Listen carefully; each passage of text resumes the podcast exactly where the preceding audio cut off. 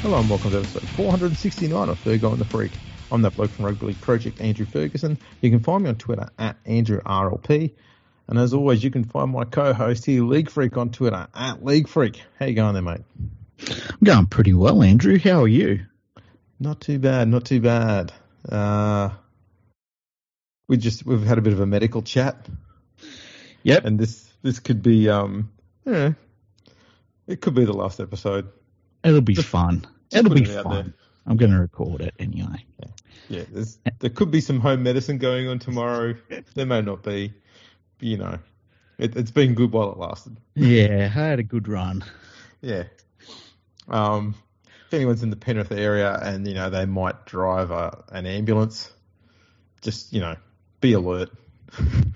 Just clean off my combat knife when I'm done. That's all. That's right. Make sure you feed the dog. Yeah, yeah, Yeah. Yeah. Pretty you know, much the weird thing is that, like, if you die, a dog won't eat you straight away until it's really, really has to eat you. Which cat- leads to another issue you've got. How many cats do you have? Two cats, and they Yeah. eat you as soon as you stop moving. That's right. So that means your dog's going to starve, but your cats are going to be fine for at least a week or two. True, true. The thing is, though, they're, they're like my dog is just so much bigger than my cats, and so they'll pounce on my dog, and it's just bad. It's a bad idea. Yeah. Oh man. At least put some dog food out for the for your dog, eh? Yeah, I will. I'll make Yeah. sure I do that first. Okay, that's a good idea. Um, on that cheery note, we're about to do our 2023 season preview at long last. Yeah, it's. Uh, I, I think that there's not too many. There's no teams in the league this year that you look at and you say, "Wow, they're atrocious." Outside of the Dragons, I think everyone else has tried to do something with their team. So it's going to be an interesting year, and um, we have a system that you have put in place. This is all on your hard work and dedication over the last, I'd say, months.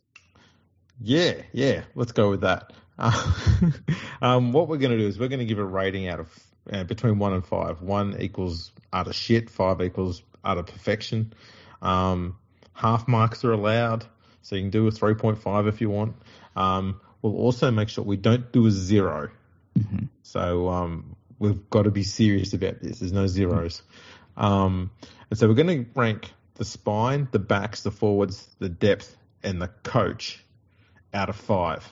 Yes. Um, there's one one factor that will be locked in because that is based on um, an overall ranking, and that's um, roster churn. So the amount of players that have come in and out from the roster. So the team that had teams that had the least amount of churn, they get five, and the teams that have got a lot of churn, so a lot of player turnover, they get ones and twos. Um, So that's pretty much a that's a fact based one. That's not an opinion one. So that one's pretty much locked in. Um, and so at the end, this will give us um, both Freaky's and my uh, ladder, and we've also got it so it'll be combined for the two of us, and we'll have the Fergo and the Freak um, ladder, one to seventeen. Mm. How thorough is that going to be? It's going to be amazing. And before we start, I, like if I've got to use between one and five, I will use all of them. So there's some, you know, some people they'll be like, "Oh, you're going to use one to five, and they're like four, three, four, three, four, and it's I don't do that. I'm going to use ones. I'm going to use fives. I am going to use the entire gamut. So people need to be ready for that. Oh yeah, People get pissed off when I do it in state of origin with my state of origin ratings. And they're like, oh, why did you give so and so three? And it's like, because he played like fucking garbage. That's why. So, exactly. yeah, Um, so that's fair. I'm I'm good with that. excellent. All right, we'll go in. Shall we go in alphabetical order? Yeah, let's do that. Let's do that. We'll mix it up. Broncos. Um, they're, let's have a look at what they've got here. So their coach is going to be Kevin Walters. He's in his third year now.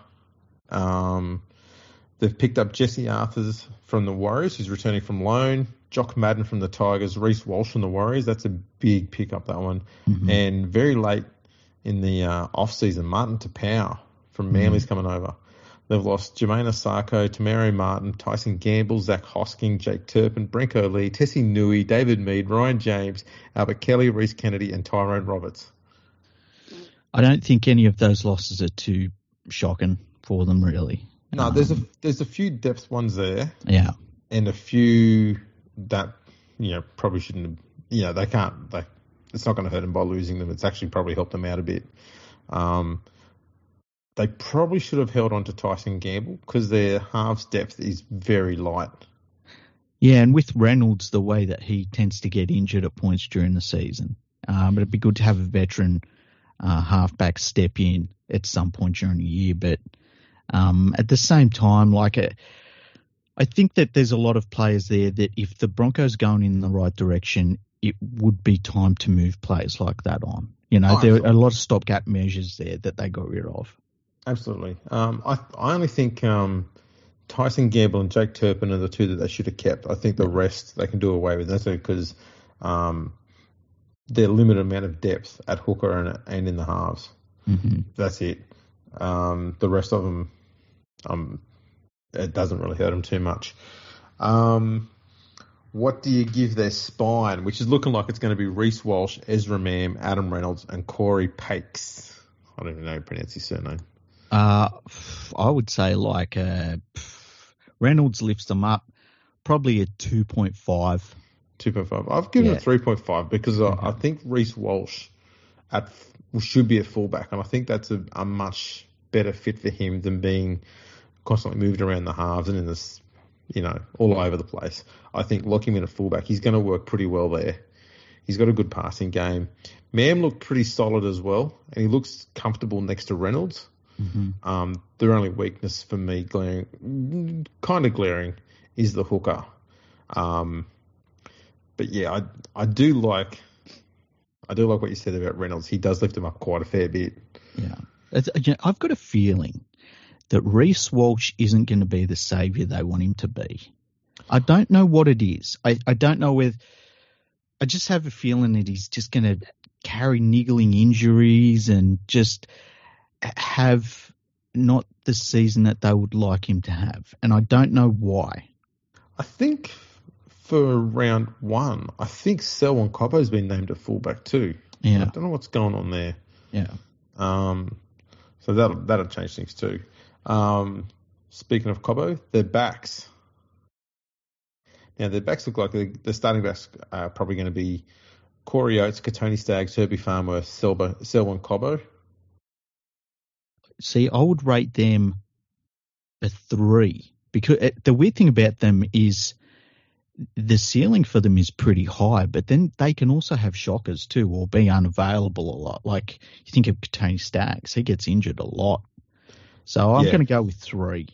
Yeah, I've given him a three as well in the backs um, for the same reason. I think um, very good attacking wise mm-hmm. when they're on, but defensively a few bad reads do tend to happen every now and then there. Yeah.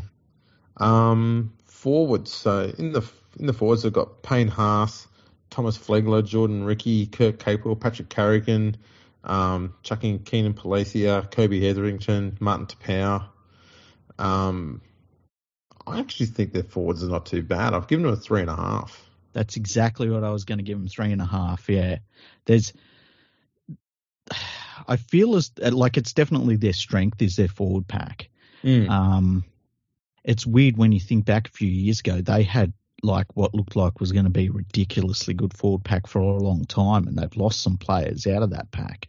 Yeah, but uh, you know they've still got. I mean, Haas is a fantastic player. I think Taupau will just be you know solid. I don't think he's like a star acquisition.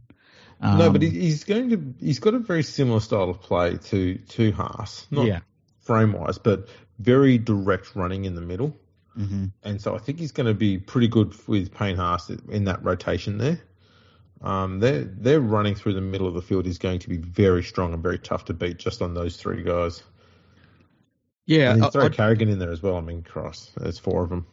Yeah, I'd like to see a couple more toilers in their side and I think we've talked about that for a, lot, long time for the Broncos that they had a lot of big boppers, but they didn't have the, the guys that could get through a lot of work and stay out in the field for long periods of time. But yeah, they're they're not going to be easy to play against. No, that's right. Um, now the next one is depth. I've given them a two and a half. I would probably give them a two. Um, I think that I, I, I, worry about their depth. That's one of the worries I have about them, and I think that that's one of the things that is going to probably be a deciding factor in their season. Yeah, they they really do need to have a um, yeah, as much as possible, an injury free season where possible. They don't want to have too mm-hmm. much of a hit there injury wise. Yeah. Um, coach, I've given Kevy a three.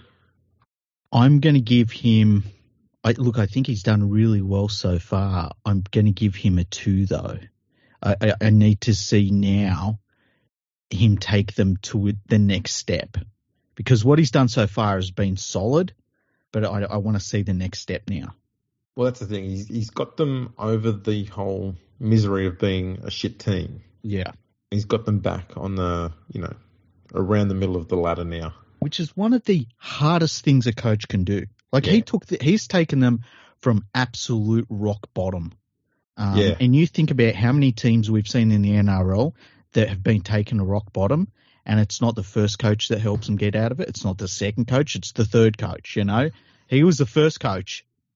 Yeah, he's done remarkable, especially given that he hadn't been a NRL coach before. Mm-hmm. To turn that club around in such a short time, given the mess he picked them up in, has been nothing short of impressive. Mm-hmm. Um, and to do it in such a short time, that, that's the reason why I've given him a three. Okay. Right, next we've got is Canberra. Um, so they've picked up um, Pasami Saulo and Danny Levi, and they've lost Josh Hodgson, Adam Elliott, Charnze Nicoll-Klokstad, Harry Rushton, Ryan Sutton, and Sam Williams.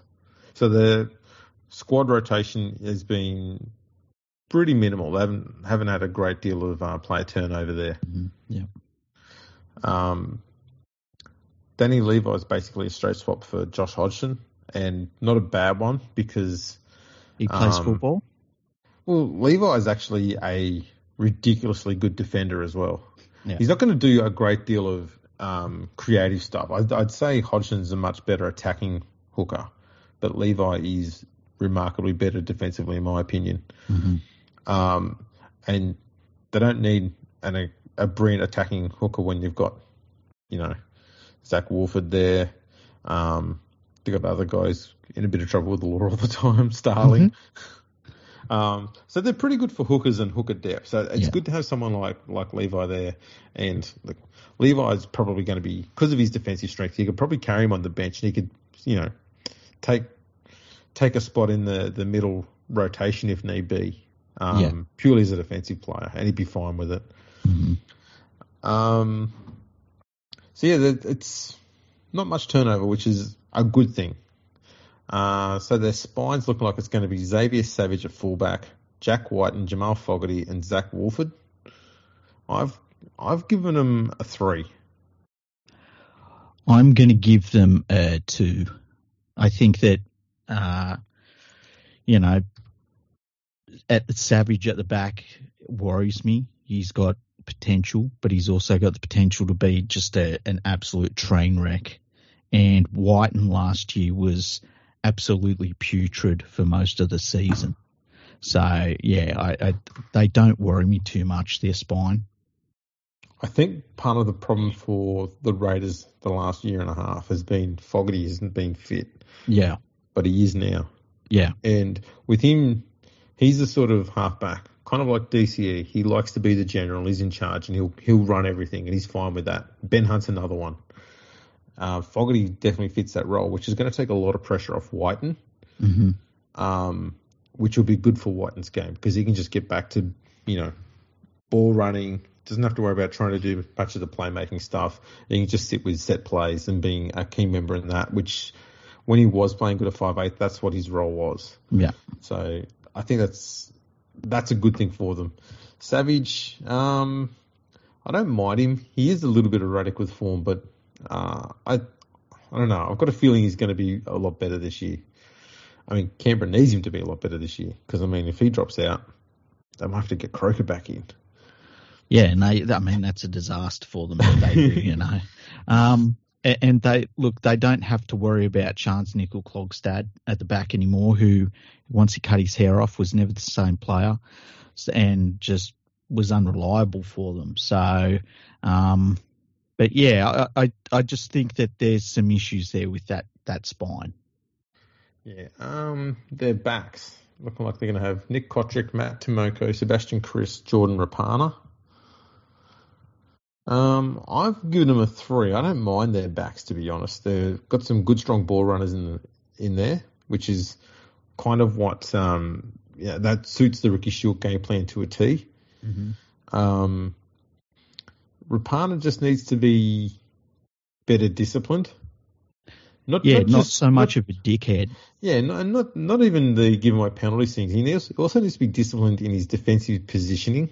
Mm-hmm. Um, and when he chooses to go looking for the ball mm-hmm. uh, in attack, that sort of stuff, he just needs to be a bit more patient and yeah, much more discipline there. And I think they'll be a, lot stronger.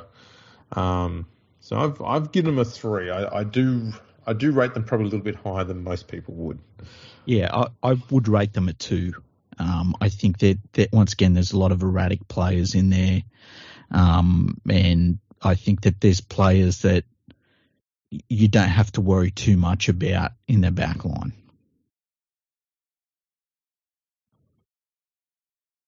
Uh, let's see. On the forwards, they've got Papali or Papali'i, Joseph Tapine, Hudson Young, Elliot Whitehead, Pasami Saulo, Corey Harawira-Naera, Emre Guler, and your old mate Corey Horsburgh. um, I I do like the majority of those players. I'm giving them a 3.5. I, I rate their most of their um, forwards. Mm-hmm. I rate them pretty well. Like Whitehead and Young, very good line runners. Um, Tapine and Papali'i, powerful through the middle. Um, Harawira-Naera, Guler, also very strong in the middle as well. They just they've got that forward pack that will just keep rolling up the middle which is what the rest of the team needs. So I've I've given them a three and a half. Yeah, I'd, I'd give them a three and a half as well. Um, I you know I think that their forward pack is that it's top heavy, so that their their elite players are really really good, but then it sort of falls away um, pretty quickly. Uh, but and the depth in the forwards isn't fantastic, but um, you know, it doesn't matter when the two big boppers up front are really rolling. And we saw that in last year's final series where they just got on a roll. Um, and I thought that they were going to actually beat Parramatta, I believe it was, in the game that they ended up losing. Um, yeah. And they just didn't turn up in that game for whatever reason. But yeah, I, I, I don't mind their forward pack. But it is, there are players in that forward pack that uh, really, really hurt them. Horsburgh is one of them. Um, depth, I've given them a two and a half. I think the forward depth will be okay.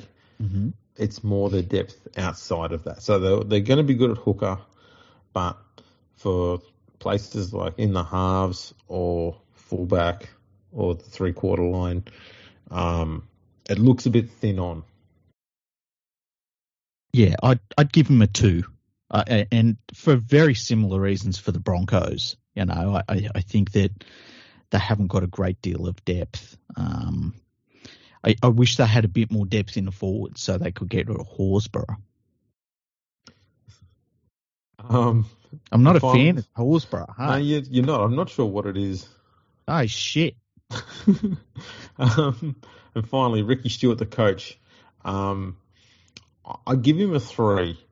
Uh, I I don't think he's as bad as a lot of people think. He's he's been able to get this Canberra side being in the finals more often than not, and they've never really come across as a team since he's been there that is easy to beat. Mm-hmm. And I think that's the your one first main goal. You want to be a team that's competitive in every game they play. Um, so yeah, I I think three's pretty much about where he is. I'm going to give the weak gutted dog a two and a half. there we go. Okay, next one. This is going to be an interesting one. We've got the Bulldogs up next. Ooh, okay. Um, bear with me. This is going to take half an hour. So they picked up Reed Mahoney, Hayze Perham, Viliami Kikau, Ryan Sutton, Andrew Davey, Franklin Pele, and Jacob Preston, and they've lost Brent Naden, Matt Duffy, Jeremy Marshall King, Jack Hetherington, Paul Vaughan, Matt Doorey, Corey Allan, Joe Stimson, Aaron Schoupp, Josh Jackson, Ava Seumanufagai, Josh Cook, Reese Hoffman, Tui Palutu, Katoa, and Brandon Wakeham. That's was, a whack. Yeah, there's a few players in there, but they had to get rid of some of them. You know, um, they did have to. Um, yeah, it's it's a lot of churn, but a lot of it was necessary. Mm-hmm. Um, because for the last few years they've had a squad that was full of depth players. Yeah, and yeah, New South Wales Cup quality. Yeah, and now they've decided, you know, we have to move into having some genuine NRL talent here, and so they've they've been on a bit of a buying spree. Um, but they have built a reasonably strong side. Um, so we'll, we'll, go with the spine. Now, I suggested at the in January when I wrote a um, club preview for the Rugby League Review magazine that Hayze Perham would be fullback. Yeah. And on the day that it got published, media reports came out saying, "Oh, Bulldogs are going to pull a surprise shock and put Perham at fullback." And I went, "Well, I'm not surprised." um, and the reason why, okay, people are going to probably wonder why, because they've probably seen him in the Warriors and was it Parramatta, constantly in the three quarter line. Mm-hmm. But when he came through the lower grades of the Warriors, he was almost exclusively a fullback, sometimes a five eighth. So that is what is natural to him, and it made sense that they put him there. Um, so Hayze Perham at fullback, Matt Burton, Kyle Flanagan, and Reed Mahoney at hooker. I've given their spine a three and a half. Uh, I'd I'd probably give it a man. This is a tough one. I'd give it a two and a half. I think. Um, Reed Mahoney, I, I, worry about him in terms of staying on the field. Burton, I think, will be pretty good for them this year. Um, and yeah, I, would give him a two and a half. Like they'll be pretty, they'll be pretty good, you know. Yeah, I think um, all that support too from from Mahoney and and Burton is going to take a lot of playmaking pressure off Flanagan as well, which will yeah. help his game a bit because I don't think Flanagan's a bad player, but he was just I think too much was expected of him very from a very young age, and uh, he struggled to live up to that a bit. I think he's sort of played at his back of his mind a little, and he had a pretty quiet season as far as the media's focus on him last year, which I think was a good thing for him. It's good, yeah, yeah. Um, and so I reckon he's probably he could be about to have a, a good season this year because he's probably feeling a bit more comfortable within his role, got a bit of stability in his career at the moment, and got a good squad, good squad around him and a good forward pack in front of him. So yeah. he should be comfortable. Um, their backs: Josh Addo-Carr, Jake Averillo, Braidon Burns, Jacob Kiraz. Um, I I mean, you got Jacob, you got Josh Addo-Carr there. I'm giving him a three. I love Josh Addo-Carr. He's the, I think he's one of the best wingers of all time.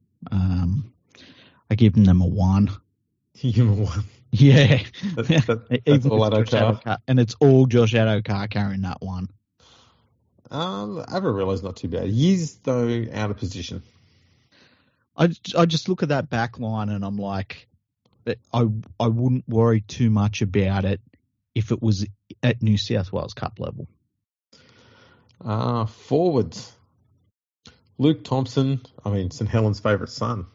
He's he had, he uh, has a bad foot injury. They thought was going to keep him out for six months, but it looks like it won't be as bad as they first thought. Oh, that's good. Um, but he hasn't done much for them ever, has he? Come on, mate. He's from St. Helens. That doesn't mean shit. What is he going to play his best football in fucking February? Good luck to him. Uh, Luke Thompson, Tevita Pangai Jr., Viliami Kikau, Raymond Faitala-Mariner, Max King. It's a very solid forward pack. Um, that, that's the starting forward pack. I'm, I'm going to give him a three there as well. Yeah, I would give them. I would give them a. Th- oh man, I'd give him a three and a half. I think Kikau is like one of the best players in the game. I hope that he carries on the form and the progress that he was showing last year at Penrith, where he's just a beast on both ends of the the field. Um, And I like the idea that of bringing on Tevita Pangai Jr. as well as like a, a shock trooper, you know. Yeah, I think if the Bulldogs are smart, they're going to have Pangai Jr., Kikau, and Burton all on the same side of the field as Josh Addo-Carr. Yeah. That's a pretty crazy combination out there. That's from the middle to the wing. Yeah, that would be nuts. Yeah, good and, luck. And I, I think, like Tevita Pangai Jr.'s probably best football, where he he did the fundamentals really well, as well as the good stuff, was at Penrith. And I'm hoping that Cameron Ciraldo can get him back to that because when he went to the Bulldogs, it all fell away again. yeah, Um, to the point where I would still love to have him back at Penrith. I thought that he, he stepped right into the Panthers side and he did a really nice job and they just got the best out of him. And I wonder if Ciraldo is going to be able to bring that back out of him again this year. I wouldn't be surprised. Yeah, he's one of my favourite players when he's on. Hey, like Oh yeah, I just love wrecking watching- the ball. Oh my god. Um, depth. I've given him a two here. Yeah, I'd I'd probably give them I'd probably give them a one and a half. Um, I, I think that it's part of the process. It's you know what what are you going to say? They're coming from the lowest of low bars, and they're not the finished product yet. And that's part of it is getting your depth. That's one of the last things you can sort out. So uh, their junior development at the club is absolutely non-existent at the moment. So that hurts them in that sense. Um, and coach Cameron Ciraldo, um, I've gone bang line ball right in the middle, two and a half, field because he's untested at this level as, Yeah. as an NRL coach. Yeah, I'll, I'll give him a two. I'd give him a two. He's he's come from a very good team. Um, we'll see what happens. Okay, next one, the Sharks.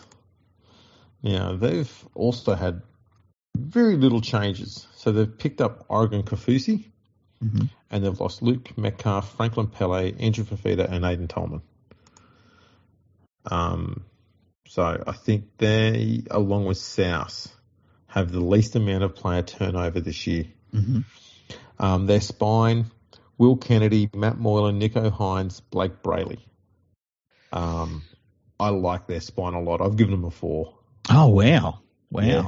Uh, I think I they just all complement each other really, really well, as well Yeah. as the game plan that um, Fitzgibbon has. It just everything just works well for them with those four players.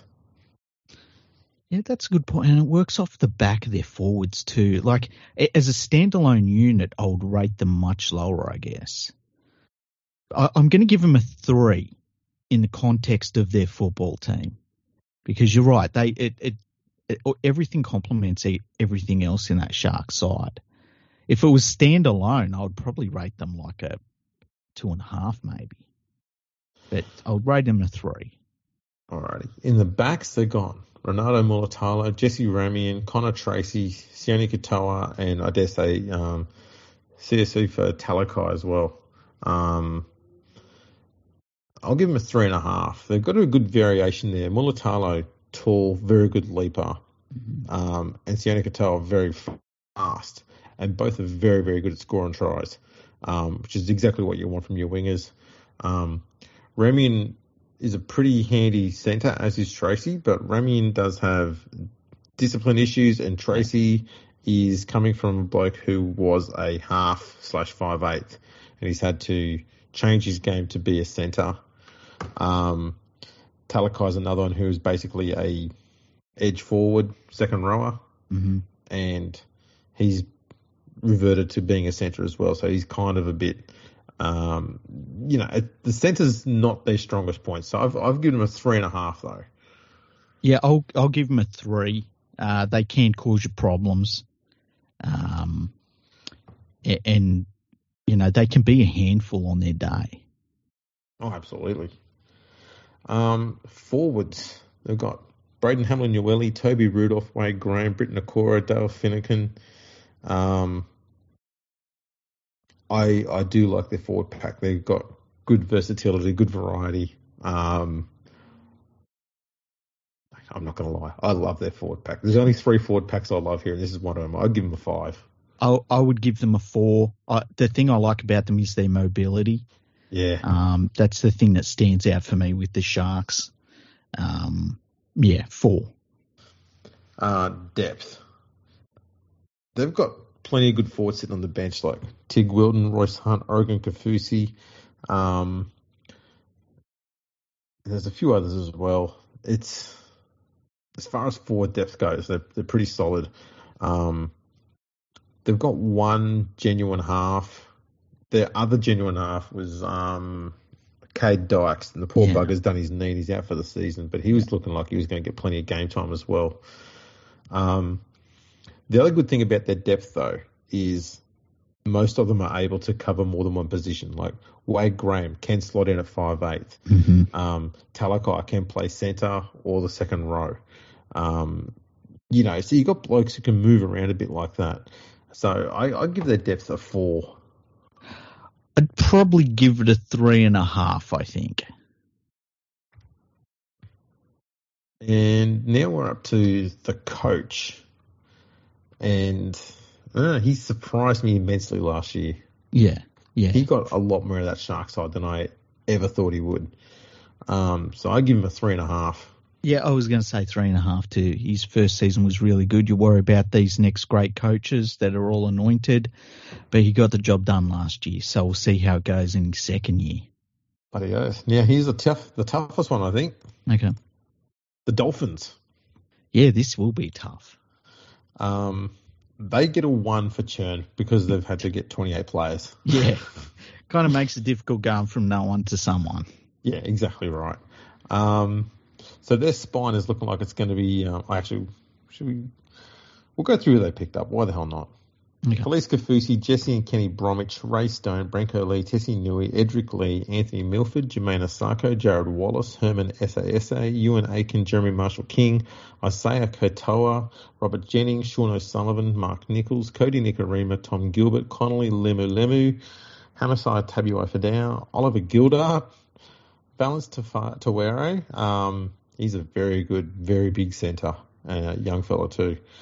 Uh, Michael Roberts, Jeremiah Simbiken, Harrison Graham, Ryan Jackson, and JJ Collins. They did pretty well at the end, like considering that the market was almost over by the time they had to put together a team. Exactly right. And look, the the one thing you'll find with Wayne Bennett's sides is he always builds his forward pack first. Yeah. Um, smart thing to do. Mhm. Always has been. But uh, look at their spine. It's like looking like it'll be Hamiso Tabuai Fidow fullback.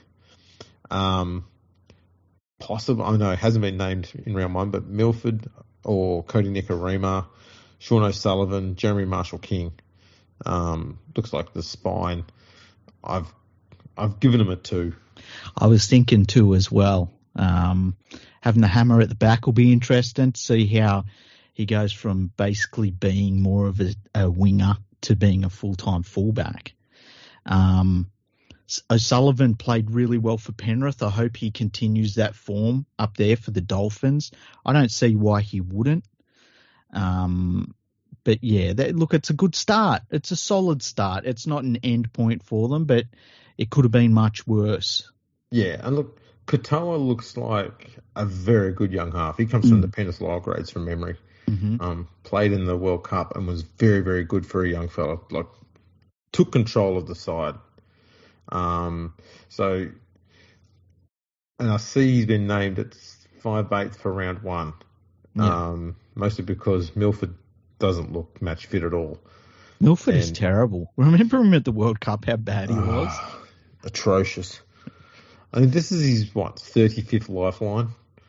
Yeah, it's and weird if- to think of he went from being like literally a million dollar player Mm. to remember the recruitment where they got the Brisbane Broncos spent all that money to get him from Canberra. Yeah, And the Raiders are like, oh no, you know, we've lost this dude. We keep on losing all of our young stars and stuff. He didn't do much at the Broncos. No, and twelve months later been- they've gone. Eh. yeah, yeah, it's crazy that a player can just lose it. It's like Yeah. Ash Taylor. It just it just went.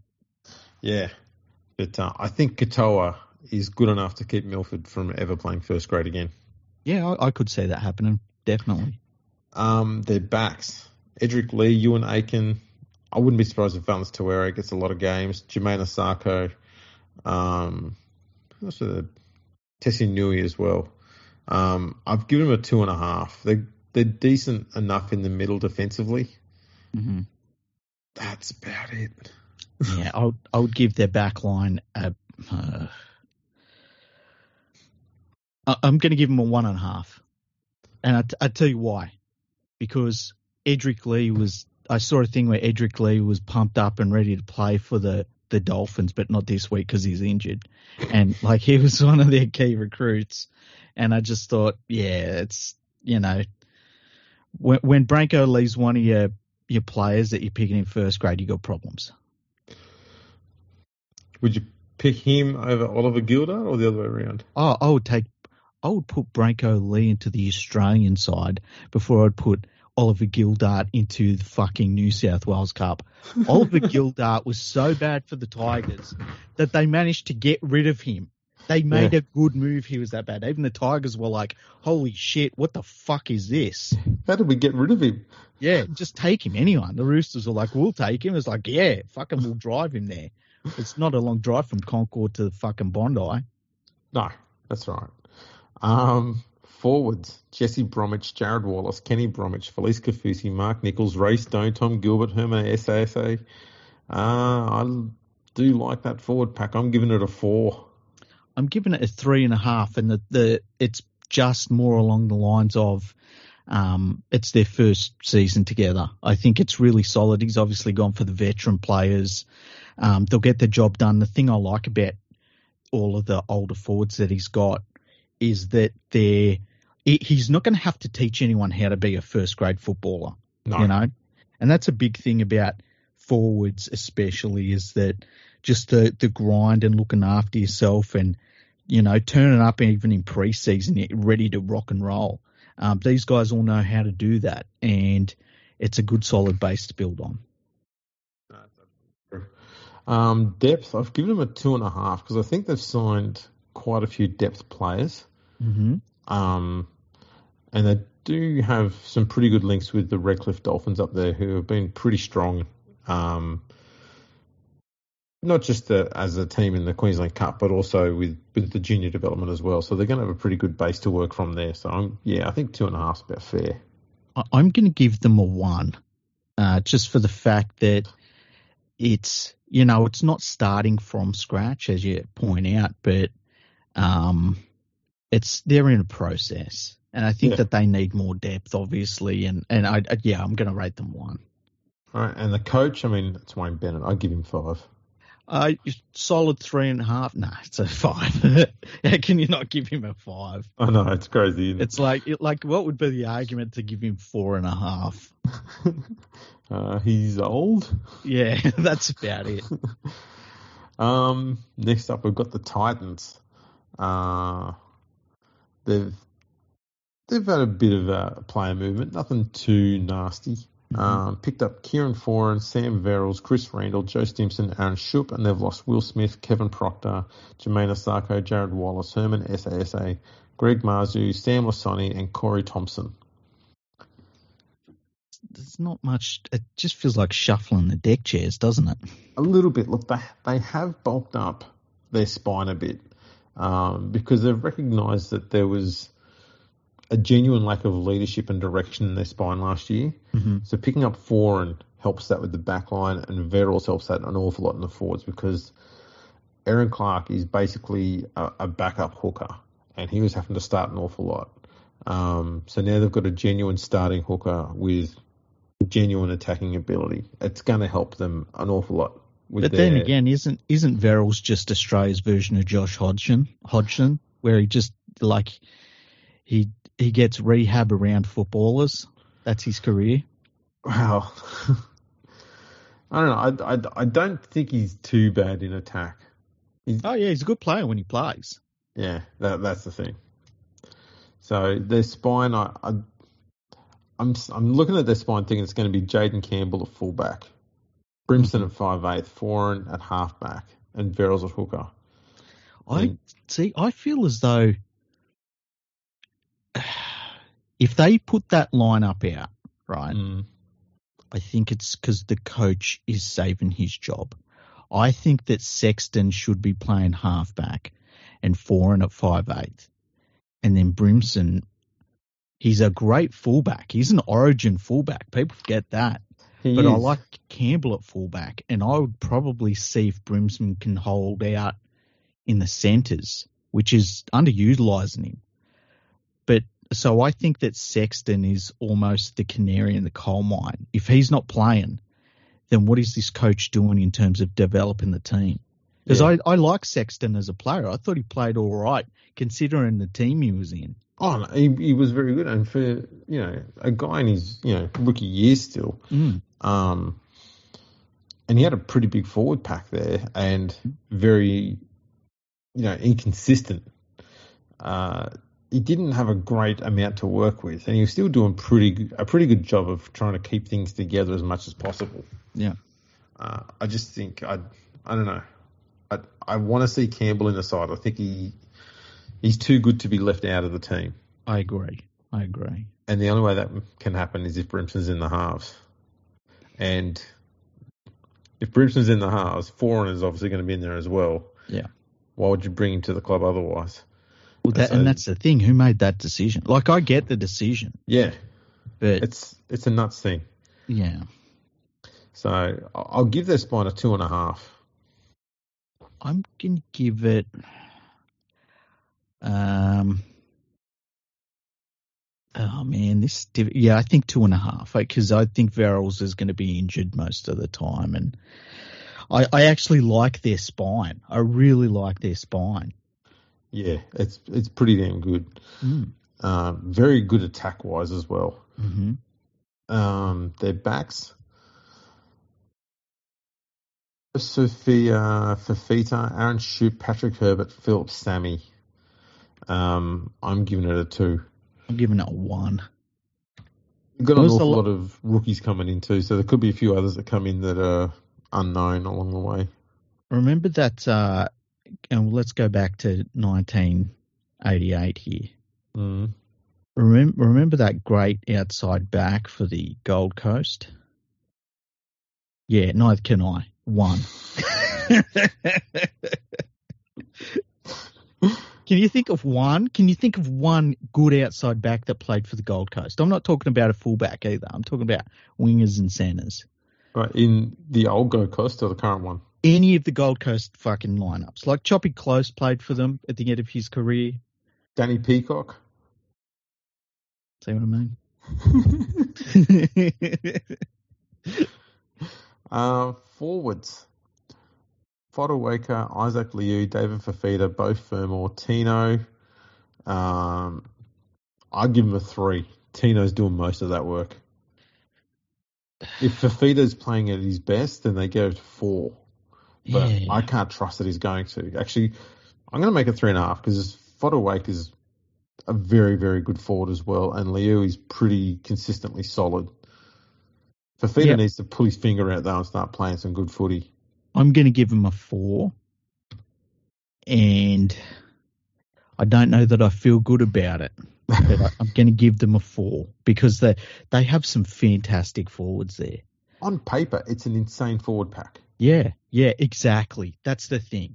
Mm. This is what we talked about with the Gold Coast all last year. You on paper, a pretty good team. Yeah. What the hell's going wrong? Mm-hmm. Uh, depth. It's yeah. I'm giving their depth a two. I'm giving it a one. Uh, and the coach. One. I Can we give a, half? I, I gave him a one. We can't give a half for the last one, can we? No, I'll, I'll give him one point five because he hasn't got a wooden spoon yet. Okay, I, I'm giving him a one. Okay. I think that he's a fucking disaster. Yeah, he's when he came along that first season, we've gone, oh, hang on, things are happening. He's making good signings, things are looking up, and then for some reason, it went down fast, and he couldn't turn any of that into a team that's successful. And now he's struggling to keep the team together, and they've, you know, there's been a lot of player churn since he turned up there, which is a common thing for the Titans, unfortunately. This this might be a bit of a spoiler, right? Mm. But you look at the Gold Coast lineup, and you line them up against the Canberra Raiders lineup, right? Yeah. I don't feel like there's a giant gap between those two teams. Right? Yeah. In fact, I might even give the edge to the Gold Coast lineup. But Gold Coast aren't beating fucking Canberra this year. No. And Canberra's going to be pushing for a top eight spot. Yeah, and the Gold Coast will not. That's the difference between a reliable enough coach and one bloke who's whatever the hell he is. Fucking crap. like every other St. Helens coach. Uh, next, we move on to Manly. Okay. Um, they've picked up Kelma Tuilagi and Ben Condon, and they've lost Jorge Taufua, Sione Fainu, Dylan Walker, Kieran Foran, Andrew Davey, Martin Taupau, and Kurt De Luis. Um, Do we know where Dylan Walker ended up? Warriors. Well, oh man, the Warriors. It was either going to be Warriors or Tigers. We know that. Yeah, I- could say, you know what, Dylan Walker would have been. I bet Tim Sheens was saying, "Listen, I'm telling you, lock." Yeah, I reckon we've had that chat. We said if you could put on an extra ten kilos. Yeah, yeah, yeah. Seriously, he could play lock. He can play in the centres. He can play five eighth. Oh, listen to me, it's it's going to work. It's like 2005. all over again. Um, their spine: Tom Trbojevic, Josh Schuster, Daly Cherry Evans, and Lachlan Croker. Um, I give that spine a three point five.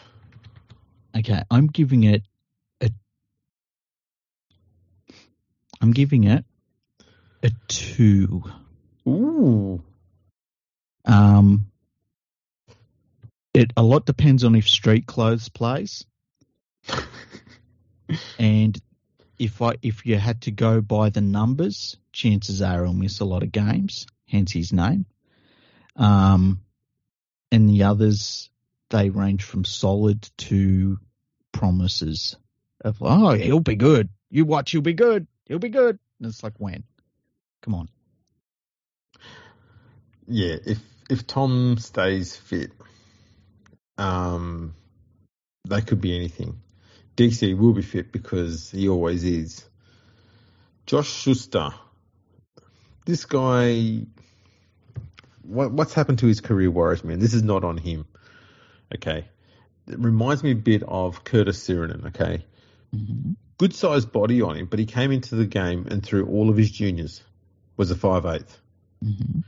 The coach has seen him and gone, you got a good enough frame to play in the forwards. We're going to put you second row. But instead of getting him to work towards that by making him play at the in the centres, for example, where he can be on the edge but still use his ball playing skills, they've just gone bang, you're straight in the forwards, and you've got to immediately drop all of the ball playing skills because you're spending, you know, far too much of your time tackling and then running lines, and you're not getting to do any of the ball playing skills, which are your natural skill set. And the transition is too harsh and it's too quick. And they did that with Schuster. He handled it better than Curtis Sironen did, even though Sironen's got a more suitable body for playing in the back row. But the problem they've got now is he's had two seasons in the second row, and now they've moved him back to five eighth. And I'm sure he's put on muscle and mass in order to adapt to being a second rower. How that will impact him moving back to the halves is because I don't think his skill set's going to be the issue. I think it's more if he's lost any lateral movement space. Mhm. Um, that for me is the only concern there. But uh, other than that, I think that's a reasonable enough um, spine there. Yeah. I suppose Croker's, eh, he's solid. Anyway, Is he a Into the- first grader? well, Is he? got the thing is, who else are they going to pick though? exactly. They've got next to no depth at hooker, so they just got to go with him. Exactly. Um, in the backs, um, they've got Cooler. I wouldn't be surprised if Ben Trbojevic is playing in the centres by the end of the year. Yeah. Brad Parker, Reuben Garrick. Um, um, I'd give them a three, only because the the three quarter line is usually pretty consistent. It is. They and they normally punch above their weight. Mm. Uh, I'm giving them a two. Uh, forwards, Josh Aloiai, Paseka, Kelma Tuilagi, Olakau'atu, Jake Trbojevic. Um, Olakau'atu and Jake Trbojevic and Tuilagi Mm. is a very good back row. Tuilagi is a young bloke that came from the West Tigers and was one of the very few like standout players they had last year. It was bloody miserable that they let him go. Yeah. Um, Josh Aloiai has been let's let's say it. Let's be honest. He's been utter dog shit since he left the Tigers. Yep. He's talked a big game, but he's delivered fucking zero. It's about time Yeah. he pulls his finger out and starts doing something. Didn't he leave the Tigers because he wanted to play winning football and stuff like that? That's like right. that? Yeah. That's right. And he's he's done fuck all Nothing. for nine parts of his career over at Manly. hmm Um, and now that he doesn't have Marty Taupau there doing all the heavy lifting for him, pull your finger out, Josh. It's time to be a leader, mate. That's what I'm going to say. But overall, I think their forward pack's pretty good. Um, I'm going to give them a three and a half. I'm going to give them a two and a half.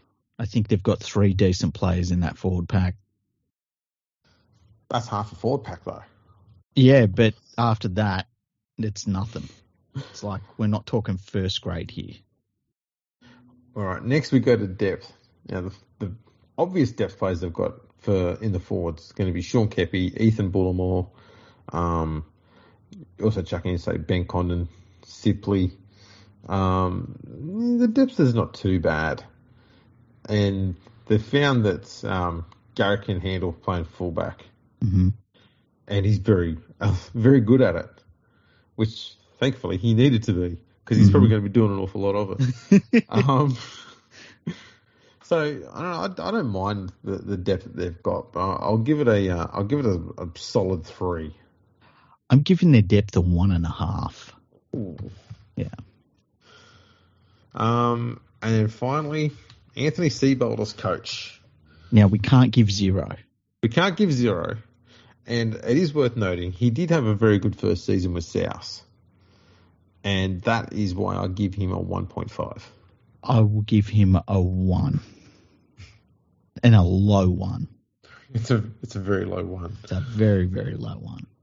All right. Next up, we have Melbourne. Hoo-hee. All right. They have had a bit of player movement. Mhm. Um, they've picked up Tariq Sims, Joe Chan, Eli Katoa, and Aaron Pene, and they've lost David Nofoaluma, who was on a loan from the Tigers. Uh, Felise Kaufusi, Jesse Bromwich, Kenny Bromwich, Brandon Smith, and Cooper Johns. Yeah, it's uh, Their forwards have taken a huge hit. just big chunks of their forward pack gone. Yeah, and really important players in that forward pack too. Yeah, it's it's amazing how much of a of a hit their forwards has taken. Mhm. Um, so look at their spine. Now, Papenhuyzen is obviously still not fit yet, but we'll put him in here because we're looking at, you know, if they had everyone fit. Mhm. Um, so Papenhuyzen, Cameron Munster, Jahrome Hughes, and Harry Grant. I, I give that spine a five. yeah, it's hard. It's hard not to give that a five. The only way you could knock it down is if you said Papenhuyzen wasn't going to be there, you know, and you know what the Melbourne Storm are like. I mean, they've have they ever had a bad fullback since they started? Like even started off with Robbie Ross. God, Uh, never. Yeah, they've always had a good fullback. So yeah, you'd have to go five. Yeah. Um, backs, they've got Xavier Coates, Justin Olam, Reimis Smith, Dean Ieremia. Um, I'm giving it a three. I'm gonna. I'm gonna. Yeah, I think a three. I was thinking maybe three and a half, but no, three's three's right. Um, in the forwards, it's looking like Nelson Asofa Solomona, Christian Welch, Tariq Sims, Eli Katoa, Tapai Moroa. Uh, I'm giving them a three and a half. They're, it's a pretty solid and consistent forward pack, but it's not the the massive one that they had in the previous seasons. Yeah, I'm giving them a two and a half. And the hmm. reason I'm doing that is because I think even in previous seasons there's been a feeling that you could you could belt their forwards and beat them that way. And a lot of the players that you would you would think, you know, can we get over these guys are gone. So I, I think that it's just gonna. They've had so many of their good forwards leave. So yeah, I think that their forward pack looks a lot less formidable. Um, obviously, Sims coming in there could be a master stroke because you know Bellamy's going to get the best out of him. But um, yeah, I, I, they've they've definitely taken a de- uh, hit. They're gonna they're gonna need some of their fringe players to step up and progress in their careers. I think. Yeah, absolutely. Um, depth. When you got someone like you know Kamikamica, Josh King, um, and that very talented um, you know, back utility Tyran Wishart sitting on the bench. Um, that's pretty handy. Wishart can cover fullback. He can cover the halves. He could probably even cover hooker, to be honest. Mm-hmm. Um, I'll, but again, it's not. They don't have huge depths. I'm going two and a half. Yeah, I think two and a half. Uh, two and a half. Yeah, I'd go two and a half because you don't know who the Storm are going to bring in. They're they're one of those teams that it's like, oh yeah, they're in trouble now, and all of a sudden they've got three rep players they they've made. You know? Yeah, they just turn them up out of nowhere. Yeah. Oh, this I found this bloke down behind the back of the couch. it's um, like, oh, they they've got no depth in the centers. Oh, who's this six foot four guy? Oh, they just found someone from Papua New Guinea and he can just kind of destroy humans. Yeah, yeah. um. Craig Bellamy, I mean, he's a five, isn't he? Five, easy, yeah. And next we've got ooh, the Knights. It's a rough one.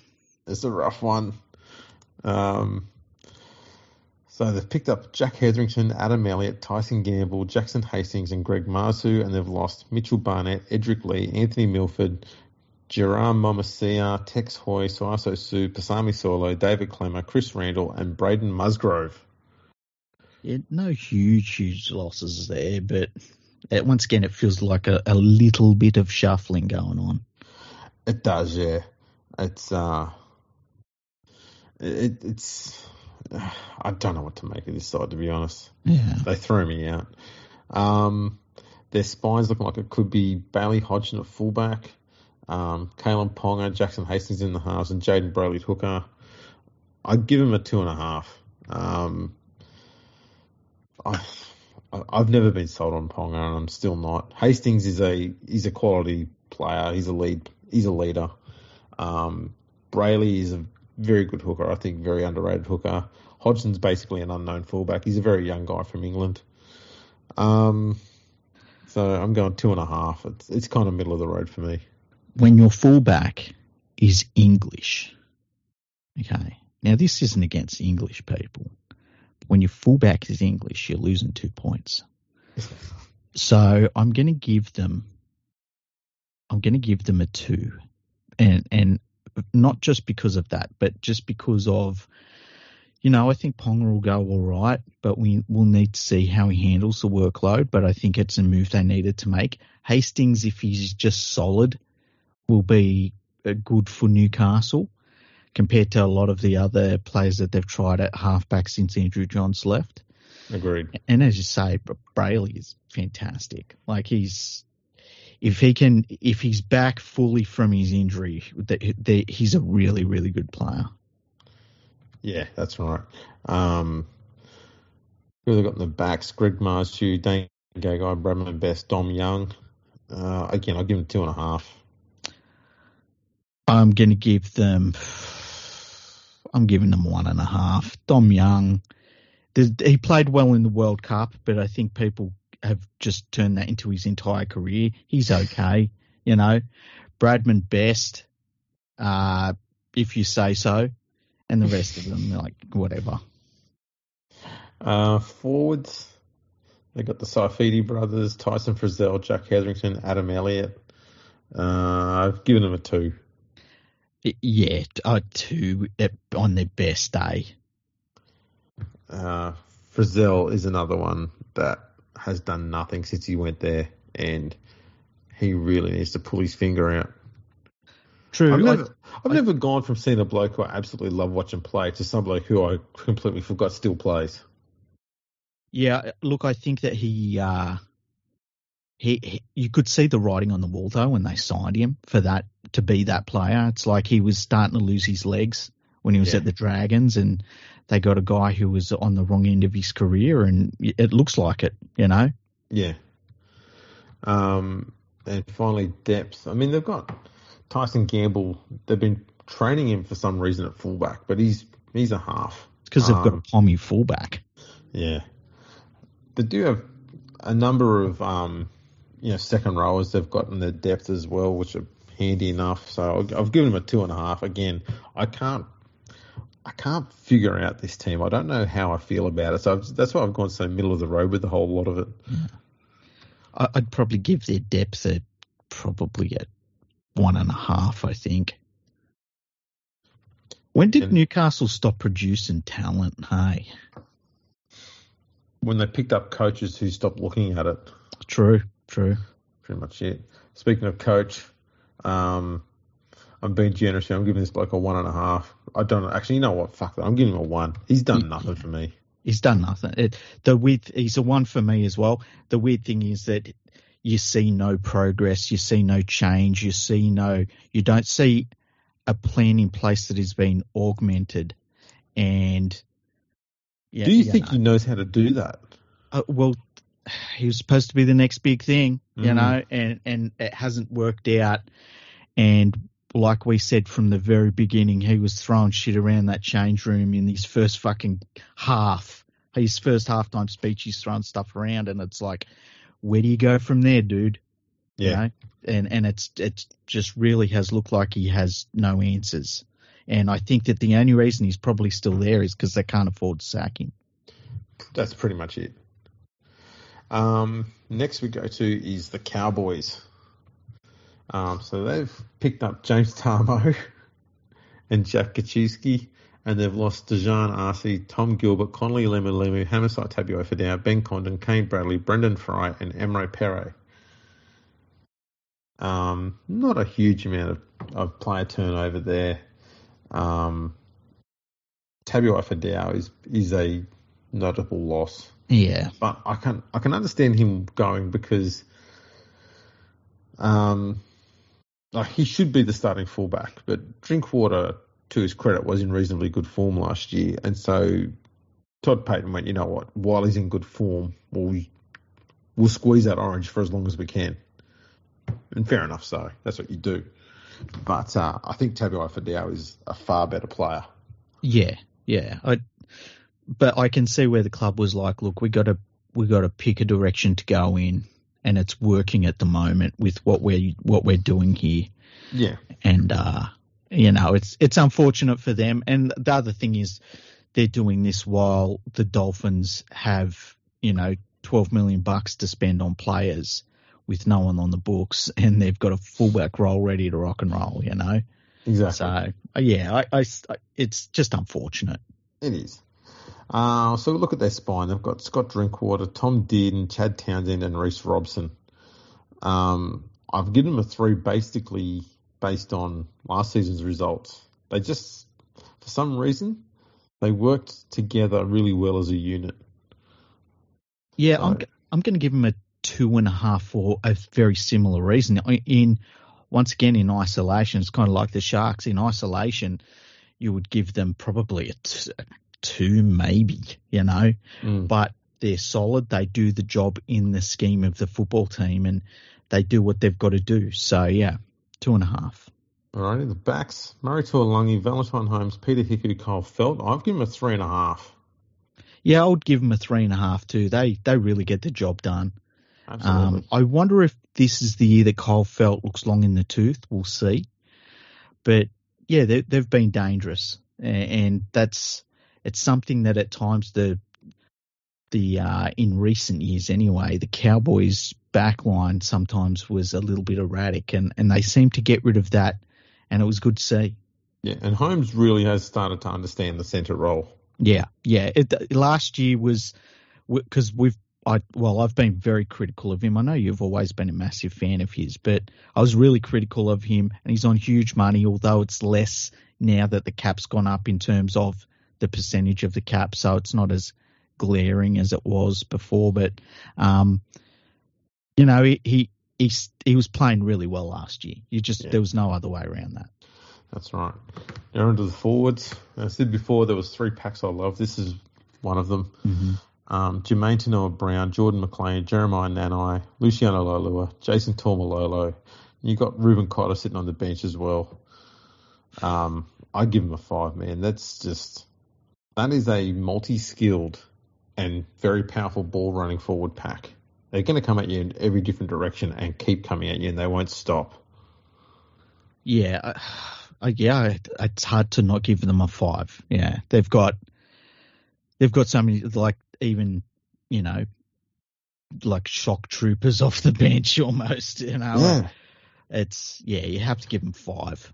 And look, the um, Todd Payten's even been able to get Coen Hess being, um, you know, consistent in a role that he's got set for him. Mm. And it, it seemed like that's all Hess needed was just someone to say, you know what, we know that you can do all this uh, amazing ball running stuff and scoring tries and shit like that, but let's be honest, that's not going to happen all the time. And you don't have Thurston here to serve you tries on a platter. hmm So I need you to change your game, and this is what we're going to do. And he gave him a set goal and a set game plan, and he stuck to it, and he was very solid all year at it. And he's he's understood his role really well, and I think he's become a pretty handy bench rotation player now. Which leads to the next point, and that is depth. Um, they've got rid of some of the lesser quality depth players hmm and focus more on basically the starting 17 and about three or four other players. Um, but the the depth for me is pretty solid and reliable. So I'm, I'm giving it a three though. Yeah, I I would give it a three as well. Um, it, you know, they can afford to lose players, especially in their forward pack, and and still keep rolling along. Yeah. Um, Coach Todd Payten. Um, I don't know. I've got a similar feeling to him as I do with um, Craig Fitzgibbon. So I've given him a three and a half. I would give him. I'm going to give him a four. I, I I just think from what the expectations were of the Cowboys at the start of last year to where they ended up, and then you look at what he has done to change the squad a, just a little bit. He hasn't done wholesale changes. You know, he's turned this team from being one where you're like, oh, I don't know about this Cowboys team, to one where it's like, well, you know what? They're not going to be fun to play. Um, Yeah. So I really like everything he's done so far. So I'm yeah, I'm giving him a four. Okay. Now, who we got next? Parramatta. He's a team that's had a bit of changes during the off season. Mm. So they've picked up Josh Hodgson, J'maine Hopgood, Jirah Momoisea, Jack Murchie, and Matt Doorey, and they've lost Marata Niukore, Isaiah Papali'i, Ray Stone, Oregon Kaufusi, Reed Mahoney, Hayze Perham, Tom Opacic, David Hollis, and Solomon Noduki. so they've had a fair bit of turnover there. Yeah, yeah. Um, their spine: Gutherson, Brown, Moses, Hodgson. I- look, I'll, I'll I'll take some pressure. Off. I'm giving it a three and a half. They've they've worked really well together. Hodgson's unknown, but the rest of them do work well together. Moses has confirmed he's staying put. I think that stability is going to work well with them. it's weird because you could give him different ratings for like regular season and finals, Yes, you could. and then like I mean, you could give if they're all fit or if they're like what you expect. And I wouldn't be surprised if Hodgson. I'd still, if he pulls a hammy leading into round one or something, you know. Hmm. Um, I'm going to give them a. I'm going to give them a two and a half. They're solid, you know. They they they're solid. That's Their what- their halves are their their the big big point. You know, their halves tend to work well together. Um, Gutherson is you know so so as a player. Hodgson I've never really rated. I think he's overrated. Um, but their halves are solid. Um, their backs: Bailey Simonsson, Will Penisini. I had to say Will what? Penisini. Penisine. No, it's, it's Penisini. Yep. I'm being a, being an asshole. Sorry, Will. Um, Waqa Blake and Maika Sivo. Uh, I've I've given him a three. It's, it's a pretty solid uh, line running back line. Yeah, I'd probably give them a three as well. You know, Sivo would like to see have a big year this year. They just re-signed him to a new contract extension today, I think it was.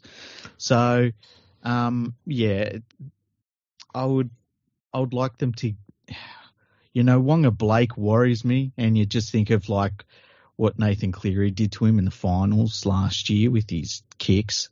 Um, I, st- I still don't think he's got near one of those kicks even now, but I would like to see them get another big Fijian on the other side of the field. Oh, quite yeah. honestly, just a giant Fijian dude. That's what they need. Bloody oath. Uh, forwards. So they're going to Junior Paulo, Reagan Campbell Gillard, Ryan Matterson, Shaun Lane, uh, Nathan Brown, probably. Um, I, I don't mind their four packets. I mean, other than, you know, a few sooks. Mhm. They do play pretty pretty much exactly how um, their coach wants them to play. And I mean, hell, it got them to the grand final. So I, I give their forwards a four. I'm going to give their forwards a three because a lot of them are soft. They're so soft. We saw their souls literally be torn from their chest last year. Well, this is true. Um, depth. Uh, I've given them a three here. They do have a few forwards uh, for depth, Mm-hmm. um, and some some of their players have got a bit of utility value as well, which will help them cover a few spots. Like Gutherson can play just as average in any other position as he does at fullback. Oh man, there you go. yeah, I saved I, I saved that one for you, so you didn't have to do it. that's so good.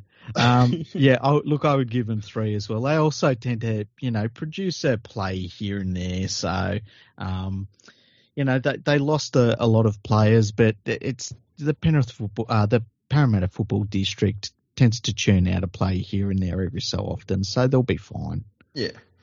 And the coach, Brad Arthur, um, I'm giving him a three and a half. I'm going to give him a two and a half. I think that he he's okay. Not a fan of the nepotism. The nepotism. Imagine writing a report and you say, you know, the big problem here it's nepotism as they're in the grand final.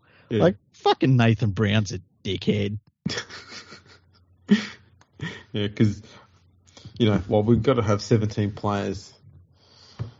Arthur's got also one Yeah. of his sons in the game. Who's a pretty good player. Yeah, he's not bad at all. No. Um, okay, we are now moving on to Penrith. Ooh. This is a pressure on for you. So you've picked up Luke Garner, Tyrone Peachey, Zac Hosking, and Jack Cogger, and they've lost Api Koroisau, Charlie Staines, Isaiya Katoa, Robert Jennings, Sean O'Sullivan, J'maine Hopgood, William Mikika, Christian Crichton, and Kurt Falls. It's, it's pretty obvious the salary cap doesn't work. That's right, yeah. And we need to see the players' salaries. But we'll get to that at the end of this. Um, so their spine, they've got Dylan Edwards, Jarome Luai, Nathan Cleary, and it's looking like Mitch Kenny will be their starting hooker. Um, yeah. I'm giving it a five. I'm going to give it. It's hard to not. It's hard to not give it a five, isn't it? Like, you know, it all works. That They've got to work out the hooker role, um, and and I think that they will. I think like Kenny's a, a solid defender, and they're obviously going to be carrying Luke on the bench. Mm. He's a very good attacking player. Um, so I think that that's going to work. Yeah, so I. I think it'll work. Almost, it'll work very, very similarly to Yeah. last year. And I think Api Koroisau, he was a very good player, but I think the Api Koroisau that we had last year wasn't quite the Api Koroisau that we had a couple of years ago. He wasn't the same player.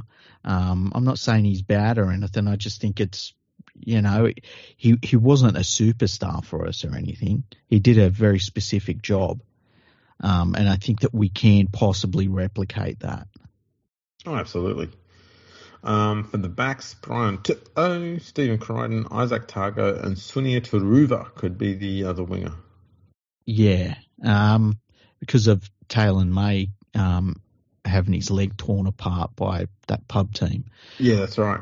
I- Um, I, I give the backs a four and a half. I'm, uh, man, I'm going to give him a five. A- And I know that that's pretty. over the top. But you think of To'o's making like 200 to 300 meters every game. Mm-hmm. And then Crichton, how many centers are better than Crichton in the game? Very um, few. Yeah. Tago, this time last year, we didn't know who he was, and all he did was play like a rep player the entire year. Yeah. Um, so, yeah, I, I, I think that, you know, their entire back line is, it's, not going to be easy to shut down. I, th- no, I don't think no. the problem is the backs. I think the problem with the Panthers is the backs getting quality ball. Or, you know, the the forwards are doing such a good job that they don't get any ball at all. Yeah, yeah, exactly. They don't need it. Yeah. Speaking of the forwards, Moses Leota, James Fisher Harris, Luke Garner, Liam Martin, Isaah Yeo. Um, this is the third pack that I love. This is number. This is a five out of five for me. Yeah, it's hard to not give them five. Um, they they have lost a bit of depth, but we know about you know their lower grades are ridiculous.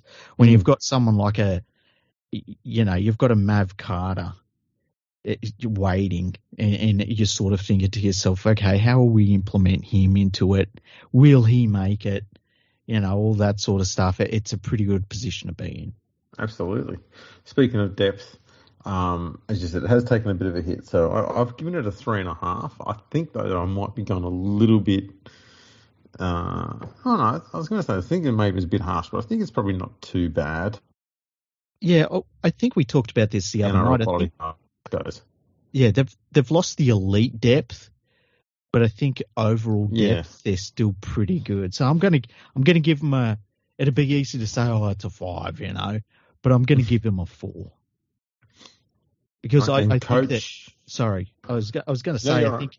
you could if if you took one player out of that outside of Cleary, I think you could take out a player and replace them with someone who's going to get the job done pretty good, pretty well. Yeah, I, that's what I was sort of mentioning yesterday. Was um, they all seem to be trained on a very similar system, even though they're in yeah. different codes and got different coaches.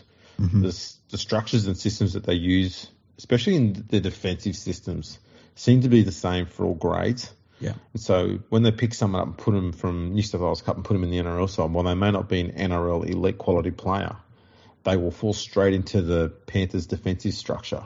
Yeah. And won't be a liability. Yeah. And that's a good thing to have.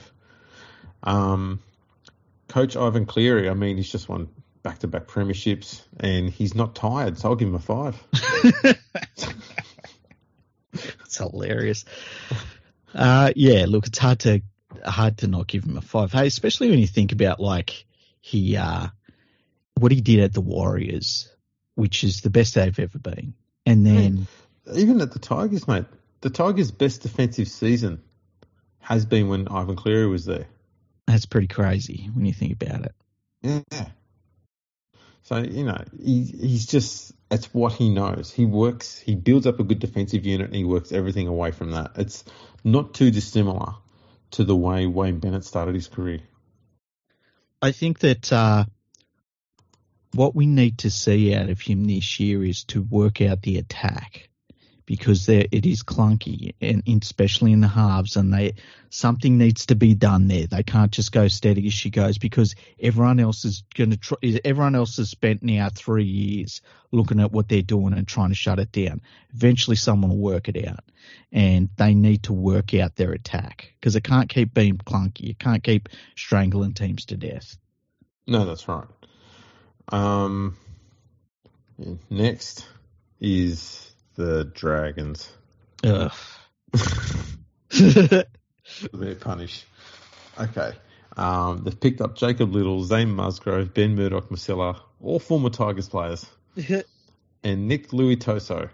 And they've lost Daniel Alvaro, Tariq Sims, Josh McGuire, Jackson Ford, Jack Gosiewski, Poasa Famasuli, George Burgess, and Andrew McCullough.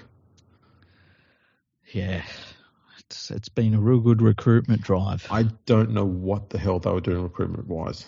They're spending twelve million bucks on players. It's where is the money going? I look at this and I go, I don't know if the Tigers have done this poorly before as recruitment. I, am sure they must have, but this feels horrid.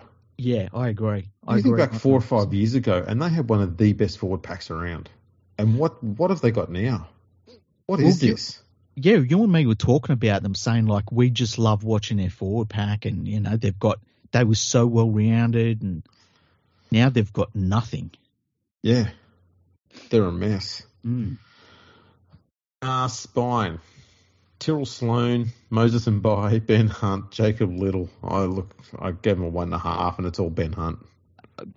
Yeah, yeah, one and a half. And look, Ben Hunt is amazing. Uh, We both love Ben Hunt. Oh, Put him in. If you put him in any side, you could put. You could literally find a place for him in every single team in the competition, including Penrith. Like he's that good.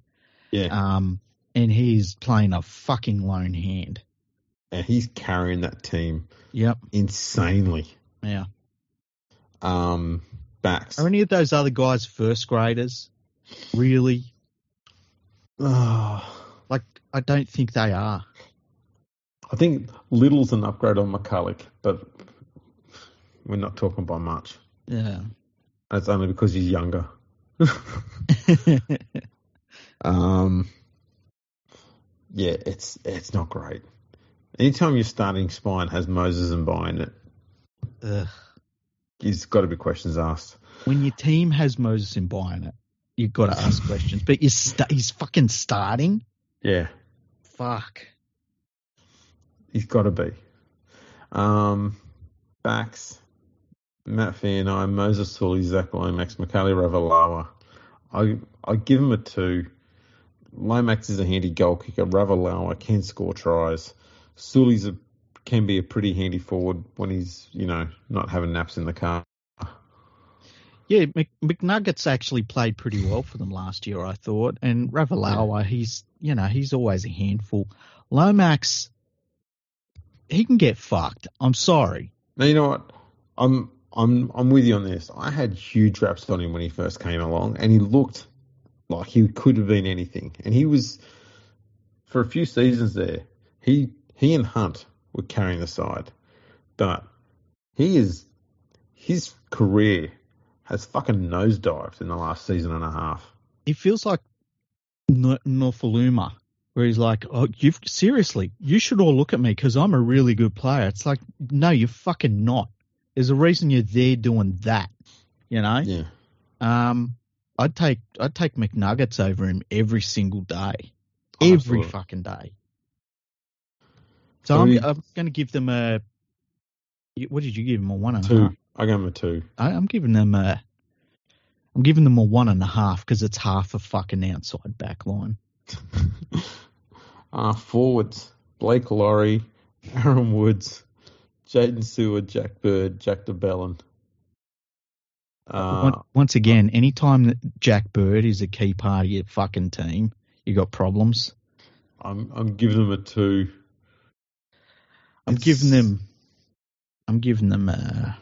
There's no cohesion with what they're doing with anything here. Yeah, it's like you don't look if you. It's like they're a collection of players that play forwards. They're not Yeah, a forward pack. You look at it and you go, who's who's gonna have a combination with who here? And you just go, no, it's just Ben Hunt trying to make trying to make you know rainbows out of the shit sandwich he's got thrown all around him. I'm going to give him a one. Um, Like who in that forward pack worries you really? um, No. J- Jaydn Su'A can be decent. Um, that's that's pretty much it. Tilfu Miono and Ben Murdoch Masila, uh, on, they'll likely be on the bench. They can they can be damaging through the middle, but I think I think Murdoch Masila, um, he can only be used in short stints, and so I wouldn't be surprised if he comes on sort of 15 minutes before half time and goes off 10 minutes after half time, that sort of thing. He's such a Super League player, hey? Yeah, pretty much. Yeah. Pretty much. Uh, depth. I've given him a two again. There's just there's a few forwards that, as I mentioned on the bench there, which will. I mean, they're equal with the forwards that are starting. hmm You know, that's that's about it. There's not much here. I'm giving them a one. And then finally, we're on to the coach, uh, Anthony Griffin. I'm giving him a two. Yeah, I, I'd give him. I'm giving him a two, which is a knockdown from what I would normally give him because I think he's, you know, I think he's he'd be the sort of dude that would defend the players that don't deserve to be defended, and it, it's he's it's ruining his career coaching there. It, it's exactly what he has done though. Yeah, he needs to come out and and be hard on these players, and he just refuses to. Yeah. Uh, next is Souths. Souths have had the least amount of player turnover this year. Mm-hmm. So they've picked up absolutely no one. Mm-hmm. And they've lost Mark Nicholls, Kodi Nikorima, Jackson Paulo, Josh Mansour, and Richie Kennar. There's so, a couple of players in there that, you know, they did rely on. Yeah, Nichols is the big loss there. Yeah, definitely. Um, so their spine is looking like it's going to be Latrell Mitchell, Cody Walker, Lachlan Ilias, and Damien Cook. Uh, I'd give him a four. I'd give him a four and a half. Yeah, Latrell's looking fit. Yeah, he scares me. Yeah. He scares me. Um, the backs, Alex Johnson, Campbell Graham, Isaiah Tass, and uh, Izaac Thompson. Um, I give him a three and a half. Yeah, I think three and a half is is a solid score for them. You know, they get the job done, um, and they they always capitalise on what the halves have done too. Like you you don't watch them and think to yourself, well, uh, the the outside backs really ruined that. You know, they yeah. they get the job done. Plus the Cody Walker, Campbell Graham, Alex Johnson, Latrell Mitchell combination out there has mm. given Johnson so many tries. Yeah, it's and crazy. Let's be honest. This is this is our first big opportunity to see someone go close to breaking Ken Irvine's try scoring record. It won't be this year, but he's he's on track to beat it in his career. Yeah, which is uh, insane. Yeah, ridiculous. Uh, forwards, Tevita Tatola, Hame Sele, Jai Arrow, Keaon Koloamatangi, Cameron Murray. I don't mind their forward pack to be honest. I was a bit worried about it last year, but they, they kept turning up and they kept delivering for their backs. So I'm mm. I'm going to give them a four, and it's largely unchanged except for Nicholls. I I was like you. I, I really thought that was their weakness, but by the finals they were actually pretty formidable. Um, I'm going to give them a three and a half. I think the thing that helped them too, and we're about to get into is the depth because you got someone like uh, Siliva Havili who man, he's an absolute wrecking ball as a ball runner, mm-hmm. but he's also got the skill to play at hooker as well. Mm-hmm. Unbelievable. Um, but they do have some some pretty handy depth players um, as well. I'm giving them a, a, solid sort of three there for depth. Yeah, I'll, give them a two and a half for depth. I think, which is good. Yeah. And Coach Jason Demetriou, uh, still pretty early in his career, but I'm giving him a three and a half because I mean he's done nothing wrong so far. Yeah, I would give him. I think I would give him a a two and a half. Not sold on him yet. Yeah, I'm not sold on him yet. There were there were points last year where I was a little bit worried about how things were going. He managed to turn them around, and I, I think I need to see them take a step. That's fair. Uh, next, we're into our last three teams. Wow. Uh, the Roosters. So they've picked up Brandon Smith, Jackson Paulo, Jake Turpin, and Corey Allan, and they've lost Freddie Lussick, Ronald Volkman, Daniel Suluka Fifita, Lachlan Lam, Siosiua Taukeiaho, Adam Keighran, Nev- Kevin Naiqama, and Sam Verrills. It's weird because um, like all the journos have been focusing on the salary cap with the Roosters um, this week, and it's like you look at who they've lost this just this last off season who they picked up, which is really just Brandon Smith. Mm. I, I, don't understand what it's all about. Like, what the fuck are they talking about? They've turned what was a long running joke about the you know salary sombrero thing, mm. and they've gone maybe there's something in this. Mm. So they've just picked on the Roosters because they're the obvious easy target. It's low hanging fruit. Mm-hmm. That's all it is. Um, and yeah, some of the prices they made up. Like, I mean, as we discussed on the last episode, you know, six hundred grand a year for, fucking Matt Lodge. I mean, yeah. come off it. It's ridiculous. Um, anyway, their spine is James Tedesco, Luke Keary, Sam Walker, Brandon Smith. I mean, I'd give it a four and a half. I'm going to give it a. I'm going to give it a. this is a tough one. I'm going to give it a three. A no, I'm going to give it a four. It just makes a four for me. It's a pretty solid spine. The thing that gets me is is Keary going to finish the season? Is Walker going to be able to get through the season? They're, that's the problem for me. I also worry about, you know, Brandon Smith. The Storm didn't make him an 80 minute, he's our be all and end all hooker. Now, I think a lot of that had to do with probably the mindset that he has towards the game and the fact that they had a very good player there that yeah. was like ticked every single box. I think that's what more, more of what it was is the fact that they needed to make sure that Harry Grant was getting game time because he is an 80 minute hooker.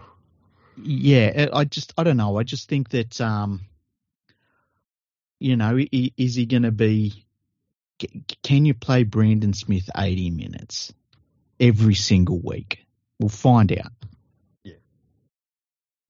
Um. Okay. Backs. Daniel Tupou, Paul Momirovski, Joseph Manu, Joseph Suaalii.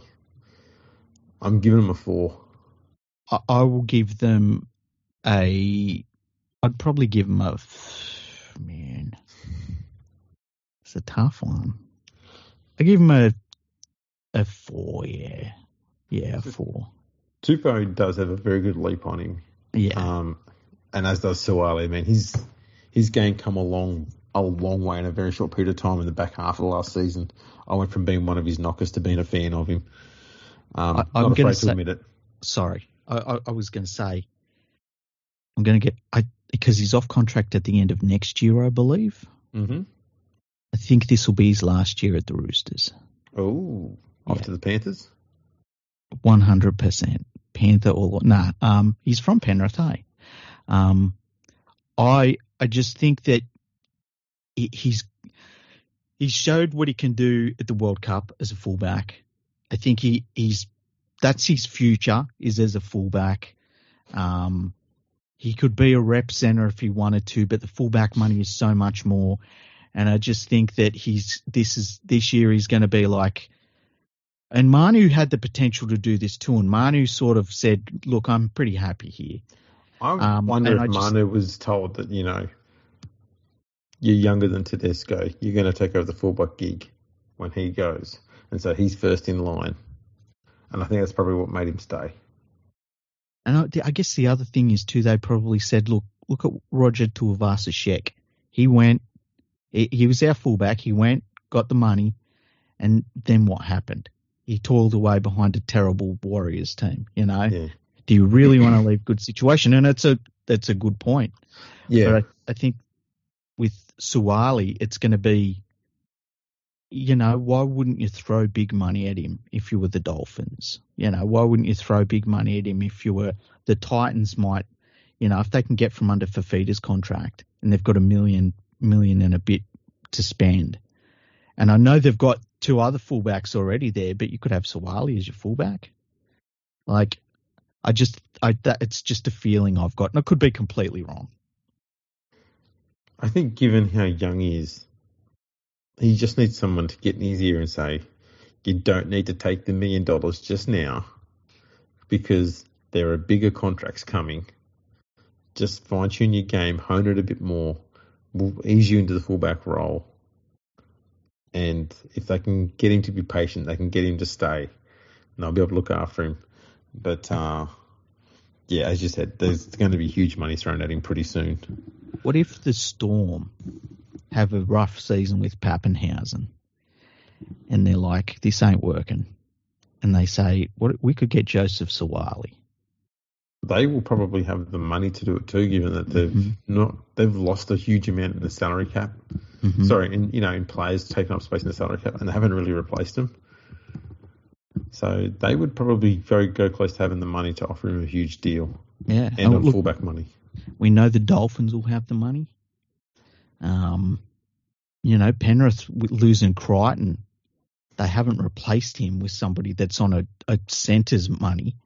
Well, they haven't really replaced Kikau either, to be honest, as, as far as, you know, like for like income. Yeah, yeah. Uh, and I'm not saying he's going to Penrith. It's just there's what I'm saying is there are teams out there that do have the money and the salary cap did go up and it's just going to be interesting because teams will make him offers like that. That his his manager is going to know that there are five or six teams that are ready to put down a million bucks on this young kid. Yeah, and you know they'll be saying somebody's going to say, "Do you want to play wing for the Roosters, or do you want to be the fullback for this team, this team, this team, or this team a million Exactly bucks?" right. It's uh, it's going to be hard for him to turn that down. yeah, And that's not even counting rugby union, who will they don't have you know two fucking nickels to rub together, but they'll loan the money to do it. yeah. Credit card's good. Yeah, you take plastic. um, right in their forwards, they've got Waerea-Hargreaves, Lindsay Collins, Angus Crichton, or he could be out for Uh, a big chunk of the year. yeah. um, My look, there was talk that they would look to try and get a salary cap, cap exemption for him, uh, which says to me that maybe he won't come back to the Roosters.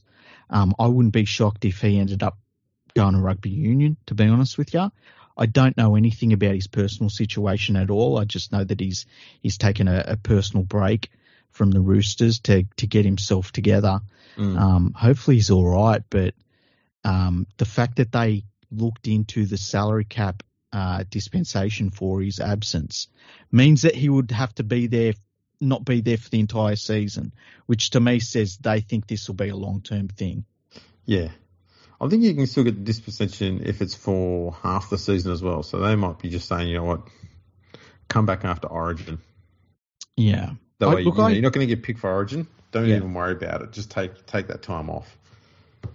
Uh, yeah, it, it's a it's sad, hey. It's sad when you It think is. about a, a dude that's on big money to play footy and stuff, but he's still needed. And he he's must have waited the entire off season because it was pretty late in, in the preseason preparation that it, it come out. But Yeah, and it must be know. something pretty major too, because yeah, you know he's not. the He's never come across as the sort of person that's selfish or, you know, does stupid shit. He's always come across as pretty much a team player sort of thing. yeah, Um, so it must be something pretty major. Um, Yeah. So hopefully it's nothing too bad and he's he gets himself right. Um, yeah, if, if he's not in there, they'll probably bring in Matt Lodge into the lineup. They've also got Nat Butcher, Egan Butcher, um, and obviously Victor Radley as well. They've got some. They've got a pretty good forward pack. I'm I'm giving it a four. I'm giving their forward pack a three. I think some of the players are long in the tooth. I think Victor Radley can't rely on. Um, the loss of Crichton is a loss. Oh, it's big. Yeah, so uh, I, I'm giving them a three. Um, now for the depth, they do have decent enough forward depth. Yeah. Um, they'll probably carry Connor Watson on the bench, and he can cover most positions. He's he's kind of like the Roosters, um, Roosters version of Clint Gutherson, really. Why would you say that about him? That's horrible. Except, except he can tackle. Um, so I, I give him a three for depth. They've always been pretty handy with backup players. yeah, I, I- think three for depth is is reasonable. Yeah, same here. And for the coach, Trent Robinson, look, I, I give him a five. I give him a four. I think he's a bit overrated, but he's still a good coach. But I, I don't think he's this master fucking coach or anything. All right, we're on to the uh, the two easiest ones. The Warriors. Ugh. Talk about churn. All right. They've picked up Marata Niukore, Luke Metcalf, Dylan Walker, Mitch Barnett, Charnze Nicoll-Klokstad, Tamara Martin, Jackson Ford, and Brayden Williame. And they've lost Matt Lodge, Jesse Arthars, Euan Aitken, Reece Walsh, Ellie Katoa, Aaron Pene, Jack Murchie, Ben Murdoch Masila, Dejan Arce, Chanel Harris Tavita, Dynamis Louis, Ilyasa Ratuva, Pride Patterson Rabati, and Ash Taylor. Well, they did need a new team. To be fair, They did. They've had a huge clean out. Um, yeah. that's that. Large. You know what that's like. It's, terrible. We know how messed around they were with COVID. This time last year, they were pre-season training in Australia. You know Yeah. what they've just done is had a post-COVID shit. That's Yeah. what they've done, and they needed that post-COVID shit, I got that out the way now. Yep. It's out of the system. Yep. We can move on. Um, so their spine is looking like it's going to be Charnze Nicoll-Klokstad, Dylan Walker, Shaun Johnson, Wade Egan. Ugh. Uh, I've given it a two. Uh, I'm gonna get it. Uh, I'm I'll gonna be give. honest too. It's a high two. Yeah, I'm. I, I'm thinking one and a half. Hey. I'm, I'm looking at it going, do I rate this spine higher or equal to the dragon spine? Because I gave the dragon spine a one and a half. And what did I give going, the dragon spine? You gave the dragon spine one and a half. They have more. They have more experience than the dragon spine. I think. Yeah, and Charnze Nicoll-Klokstad is a better fullback than Tyrell Sloan. Yep. And look, Dylan Walker. he- He's he exists. is he better than most of them by? He is. Yeah. Let's be fair. He is. He is. Yeah. And- and- and Um, Sean. The thing is, Shaun Johnson is. It's over. Oh, he's done. It's finished. He had a chance against some some minnow nations in the World Cup to do something, and did he play in the World Cup? No, no. No, he didn't get picked. That's all right. But I just remember last year watching him in so many games and being like, "This is over. Like, what are we doing here?" Yeah. So, where do you rate him? Are you, you going to rate him equal with the Dragons, or half a point above, or? I'm gonna I, I'm gonna stick with my one and a half because with the Dragons, it's Ben Hunt and no one. That's right. And I know these guys aren't great, but there's first grade. They've got a lot of first grade experience between them. They've seen a lot of things. You don't want to go out ordering pizza with some of them, but or you know, having PlayStation battles with them. yeah, yeah, you don't want to turn off the PlayStation. No, don't do that. No, but yeah, it's it's not good. No. Um, their backs: Marcelo Montoya, Viliami Vailea, Rocco Berry, Dallin Watene-Zelezniak. I'm giving them a two. That's a rough one. I'm giving them a. Oh man, I think I'm giving them a super generous one and a half. Super. I'm being super generous. I'm I'm I'm getting visions of Dallin Watene-Zelezniak tearing it up for New Zealand at fullback, and I, that's just clouding my judgment Yeah, for my one and a half. likewise. Uh, forwards: Addin Fonua-Blake, Bunty Afoa, Tohu Harris, Mitch Barnett. I'm giving him two and a half, and nearly all of those points are because of Tohu Harris. Yeah, he's a he's one of those real professional players, huh? He just Oh, yeah, does it man. everywhere. I, I'm going to give them, um, I'm I'm going to give them two, and it's a super generous two. Uh, depth. Uh, I don't know. I think the squad is made up of depth players, so I'm giving them a two and a half. Let's be honest. tell you what, they've, they've got a lot of good lower grade players in their entire side. Um, uh, depth. I, I'm going to give them a. Uh, going to give them a one and a half. They, they need to do this. It's not going to be pretty, but they need to do this. That's right. know. Yeah. Our uh, coach Andrew Webster. We've not really seen much of him, so I'm, I'm just going to give him a two and a half. Yeah, I, I'll give him a, a starting point of two.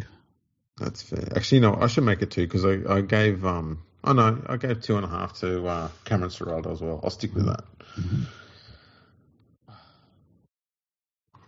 Why can't this team start with the letter A so I can get out of my way early? Why does this come up near the end? That feels like a fitting finale, though. I know it? it's bloody horrible. West Tigers. So they've picked up Isaiah Papali'i, Api Koroisau, Charlie Staines, John Bateman, Tristan Riley, Will Smith, David Klemmer, Brandon Wakeham, David Nofoaluma returns from loan. They've lost Luciano Leilua, Luke Garner, Tyrone Peachey, Kelma Tuilagi, Jacob Liddle, Zane Musgrove, Jock Madden, Oliver Gildart, Jackson Hastings, William Kai, and James Roberts. That's a lot of turnover. A lot of turnover, yeah. Um, but there's a lot of turnover that need to happen. Yes. They they did actually finally pull their finger out and get rid of a lot of players that they needed to. Yes. But they also lost Leilua, Garner, and Tuilagi, who they did not need to lose. And they probably should have hung on to Hastings as well, to be honest. yeah, it's weird. It's like they they might be their four best performers from last year. Hey, Yeah. it's crazy. Especially Garner.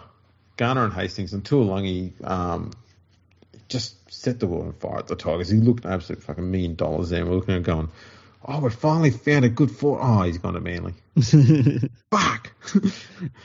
um, so their spine is looking like it's going to be Daine Laurie, Adam Doueihi, Luke Brooks, and Api Koroisau.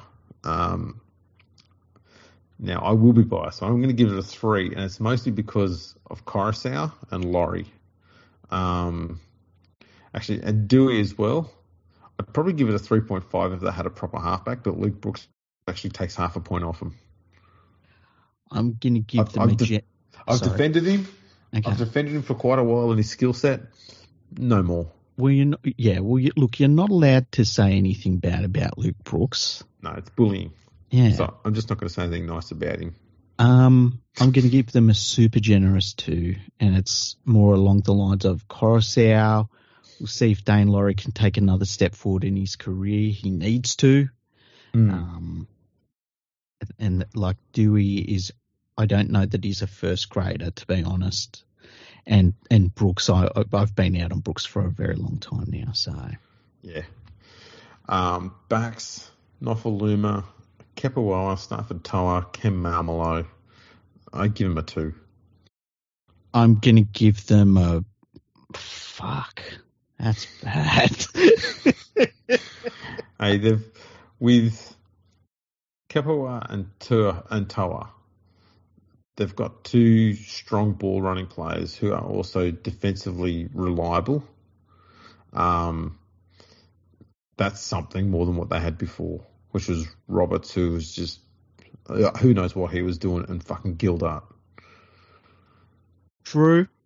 True. Um, But still two, because you know Noffalim is there, and Maumalo's about as fast as me. well, the thing I- feel like Nofoaluma, instead of all of the things you'd hope for, where it's like I, I learned a lot of things at the Storm. I learned, you know, professionalism, how to be, you know, how to prepare stuff. I feel like he would turn up and be like, "Hey, I used to play for the Storm. Hey, you see me playing for the Storm? I've played finals football. Hey." I feel like that's the way it would go. I'm going Yeah. one and a half. Righty. Forwards. This is where they've done most of their work. So they've Yeah. got Klemmer, Utica Manu, Papali'i, Bateman, and Twal. I'm giving them a three and a half. I know I'm being biased and generous, but they've actually got some decent um, workers in the middle. They've got some decent attacking players on the edge. Uh, when I say decent, I mean, you know, they belong in the NRL. That that's decent enough for me. So that's pretty much what that's based on. Which means I'm putting them in the same category as say the Bulldogs forward pack. I, I'm gonna. Actually, I I, just saw a few of my other scores. I'm gonna have to change it to three. It's too high. I'm Okay. giving them a three. I, I'm giving them a. I'm giving them a generous two. I there's there's, I think Klemmer. If as soon as David Klemmer looks like he could be fucking bothered to play football while he's out there playing football, then I'll start rating him again, right? Yeah. And Bateman, I like, it, the clock is already ticking on that. Yeah. You know, Papali'i is a great, great signing. I fucking love him as a player. Right. And look, Utoikamanu actually was playing most of last year injured. He's now injury free, and when he was playing injury free, he was making massive meters through the middle. Um, hence why he got called up as the 18th man for New South Wales two years ago. Um, if he can go back to that form again, that would be bloody brilliant. Um, depth, I've given him a two and a half because they've got, you know, Shawn Blore's a very good second rower. He's now finally over the injuries that he's had. Um, Offahan Gowie's a good, um, you know, prop lock. Um, so, you know, they've got, they've got some decent forward depth, but not a huge amount. They haven't gone too stupid on it. And you've got like Naden and Staines as well who can play first grade footy at some level. Um, Brandon Wakeham is a halfback who's played for the Bulldogs. Um, so it's and Will Smith as well. is probably going to be on a minimum contract. He's played for the Titans for a few years. Yeah, the old They've Will, got, they've, they've got some, yeah, getting jiggy with it. Yeah, They've got some um, some NRL quality depth for a change too. So I've given them a two and a half. Yeah, I'd, I'd give him a two. I'd give him a two. Yeah. And finally, coach. Man, Tim Sheens. I've I've been unsure about this one. On one I'll go hand, I want, on one Let me hand, go I want- okay, Okay, let me go first. you go first. I'm going to give him a two. Which is exactly the score I gave him. Okay. okay, that's good. That's good. Right. I- Well, I- we are. I don't have any um, faith in him. No, neither do I. Mm. Not at all. All right.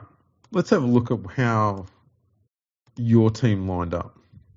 Okay, now so your your your ladder. okay now I did a ladder myself Yep. before this, and I really thought really carefully about it. So it's going to be interesting to see if what my ratings are line up with my ladder.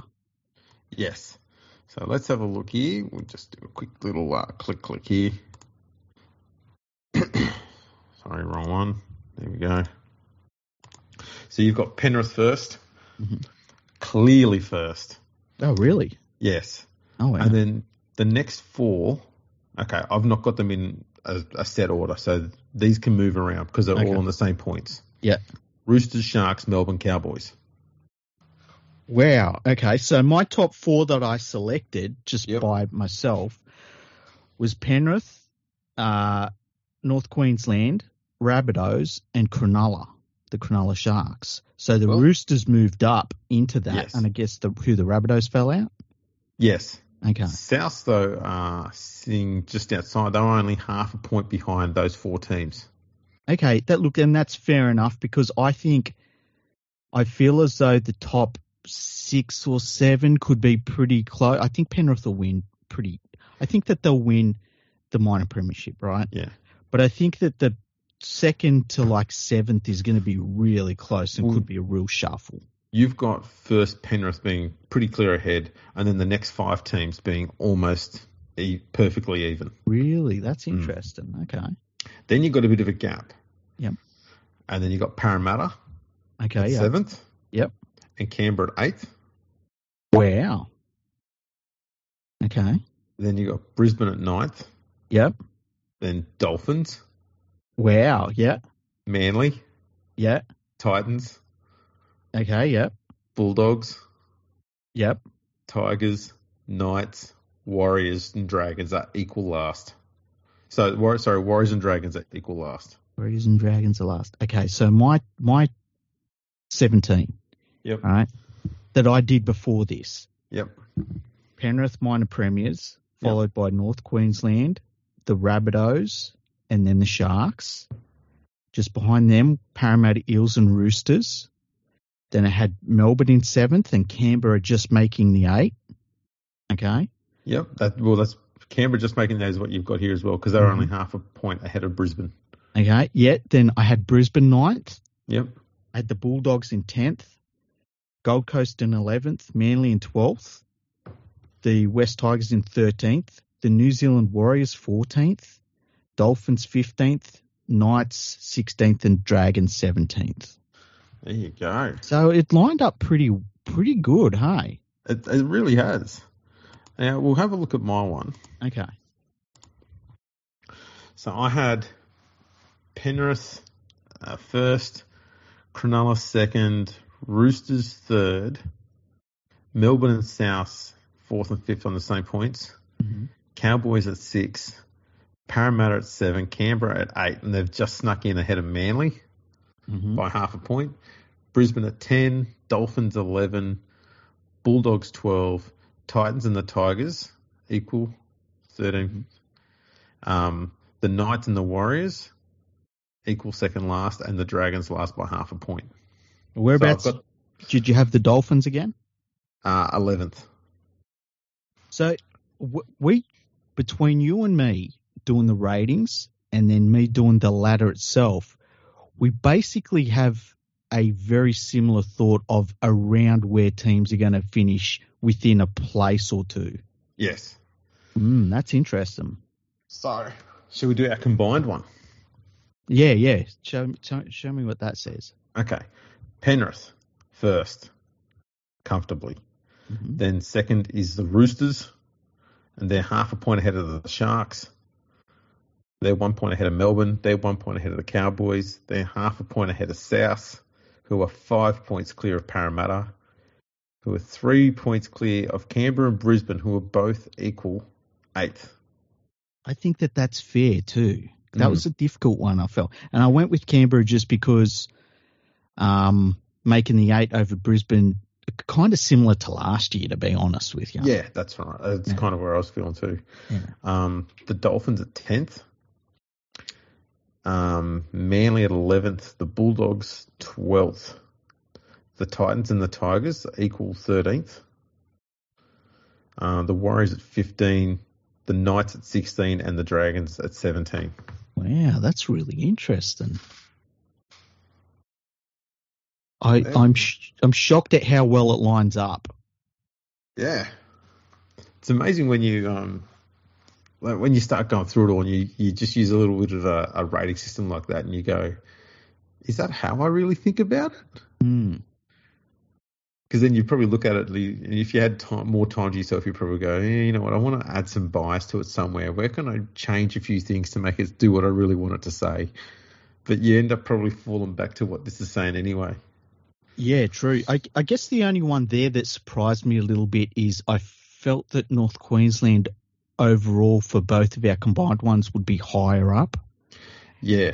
and Um, I'm surprised the Roosters were that high. Yeah, the other one for me too is the Dolphins were quite a lot higher than I thought they Yeah. would be. For a lot of Yeah. people saying that they were going to be wooden spooners, um, I think that's nonsense.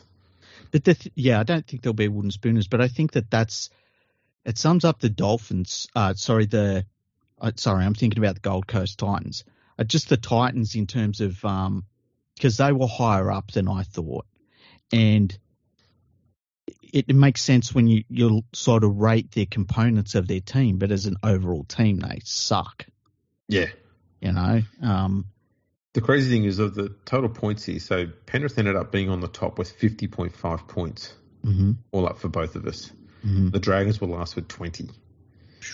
All right. Canberra and Brisbane sitting at equal eighth had 31.5. So there's 18 and a half, oh, sorry, 19 points clear between first and eighth. And there's 10 points between eighth and 16th. yeah, that's interesting. The bottom nine teams, really close. The- And I, I the- feel like that's what it's going to be like this year. I feel like the, as I said, the top seven or so are going to be like almost can, anyone can beat anyone on any day. Yeah. And then fr- from say eighth down to maybe, I don't know, 12th, it, it's going to be a little bit more of a gap between them, but they're still going to be able to beat one another. And then, and then you could even go from say the bottom, you know, nine teams.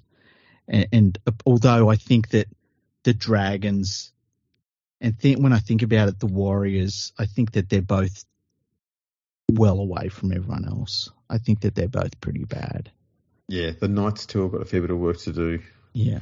The Tigers look to be eh, probably not too bad for them, given they're coming off a spoon to be probably sitting around 13th. Yeah. Too bad.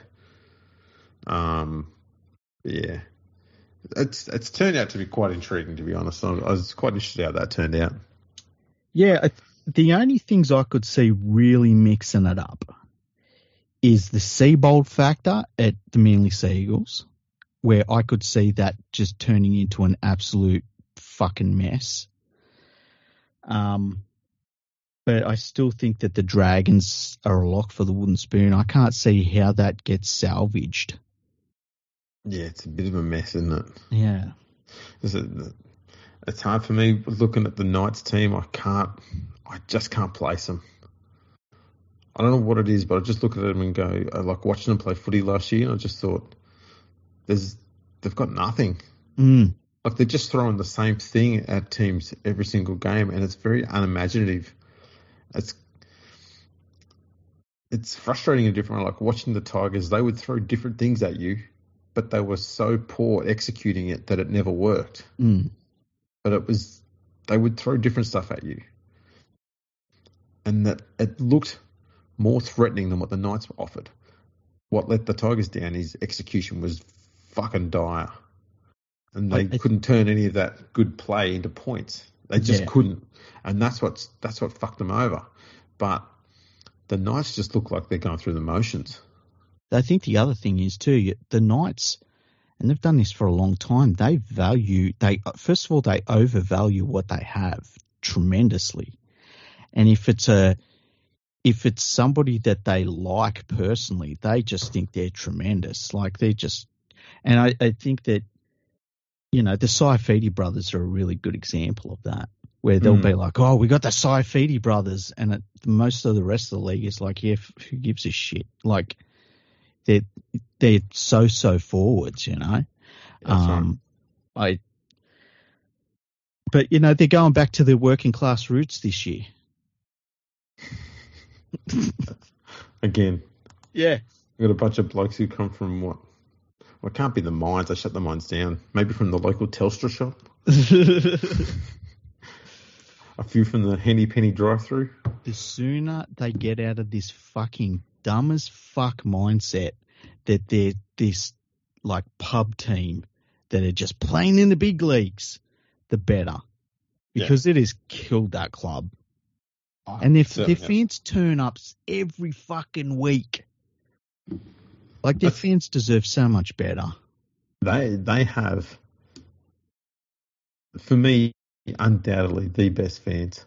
Yeah. I've been to, I've been to so many Knights games when I lived up there, and they are so committed and deserving of so much better up there. hmm I it's the one thing that you know I don't mind sitting there hanging shit on clubs, but I'm always a bit hesitant with the Knights because their fans are generally good, good fans. They support their team like no one else, and they're committed and they're loyal and they keep turning up, and you know it, it kind of sucks that they they get this shit dished up to them because they do deserve better.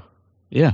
Uh, There's so many games where you would tune in and you'd be like, oh, God, it's this fucking team, you know? And you'd turn on the TV and the, the stands are fucking almost full. And it's Yeah. like, this is insane. Like, is something going on? Is there, are they having some special day or something? It's like they just turn up, you know? That They just, if they had a half decent football team, they'd be selling out every week. But they haven't had a half decent football team for fucking, it's going on nearly 20 years. It's been a while. Yeah.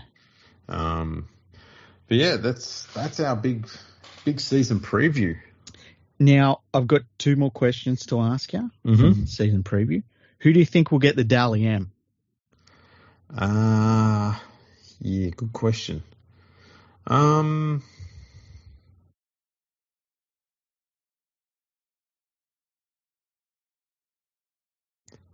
thinking, thinking, thinking.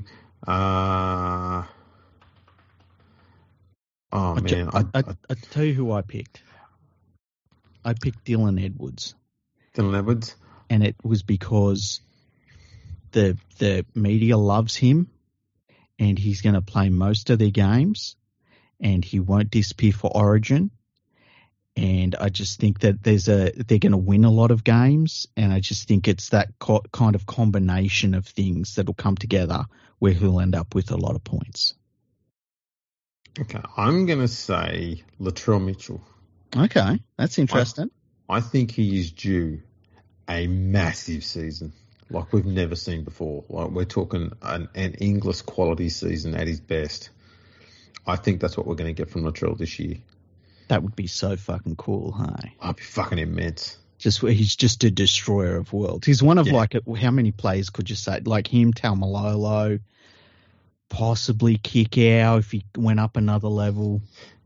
Yeah, there's very few. He's Yeah. just and like watching him last year when he came back from injury and suspension stuff like that in that back half of that season, and he was just having a practice run and destroying teams. He Mm. wasn't even trying. Mm. It's like this is a fucking practice run for him, and he's killing it. Yeah. Uh, I I don't know if I want to see him trying hard. I don't know if my if my eyes are ready for that. like fuck, this guy's insane. Uh, it, Um, makes, it makes me miss Greg Inglis, hey? Mm. I, I loved watching Greg Inglis play. When when Greg Inglis was like, when there were those games where it was like, there's nothing anybody else can do because Greg Inglis is just, he's winning it. Yeah, he's just doing Greg Inglis things. Yeah. That's yeah, great. Latrell's in that area. I think he's he's due a huge year. Now, who do you think will be the best signing? Because I think it'll be Papali'i for the West Tigers. I think that he's going to be a real standout. Um, yeah. I don't know. I think Hastings is going to be a pretty good one for the Knights. Yep. He was. I think they've one. think they've lost a lot of direction in the in their playmaking. So he's going to be a big signing for them. Um, Tariq Sims from Melbourne. hmm I reckon he could be immense there. I also wouldn't be shocked if we kind of got to mid-season and it was like, wow, Luke Garner's been like used really well by the Panthers. You know, Yeah, I mean that wouldn't surprise me either. Not Yeah. one bit. Whether it Um, was they move him into the centres or they they keep him as like a wide running back rower almost and try and get him doing a little like he's not going to be Kikau, but doing some of the sort of things that Kikau used to do. Um, I, I could see that happening as well. Yeah, but you know, I think I'll, I'll rest my hat on a rookie. hmm I think Isaiya Katoa. Oh, that's a good one. Big raps on him. Yeah. Love what he did in the, in the World Cup, and I think he's um if he can handle that stage, then pissy old NRL club games, pfft, he'll nail it. He's got that shit covered, man. And for Wayne Bennett to give him the you know starting halves gig in the in their debut game, hmm yeah, he's done some good shit. Yes, but and like I mean, he, Bennett brought Milford in.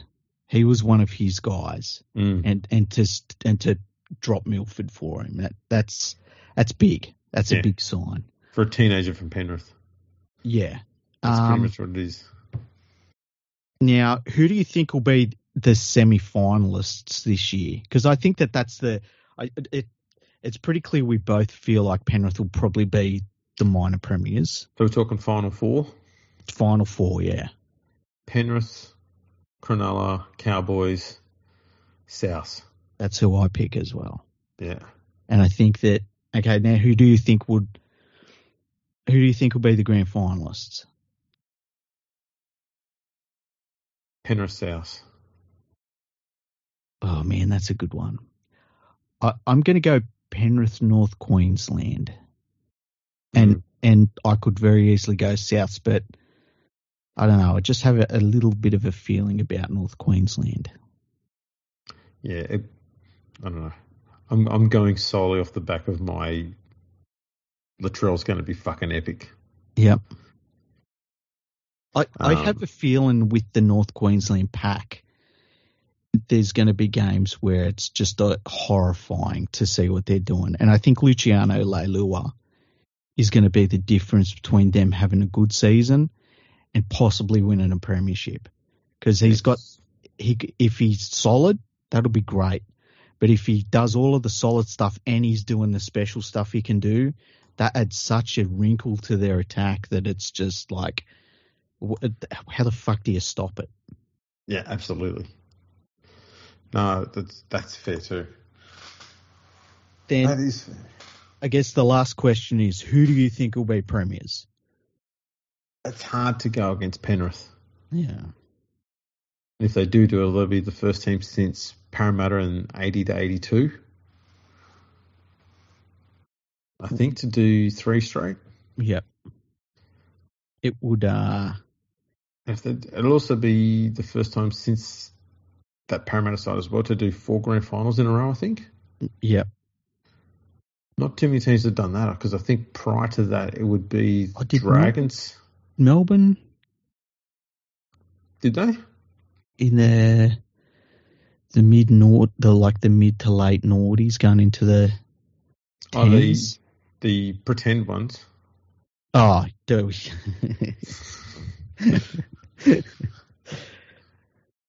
They don't count.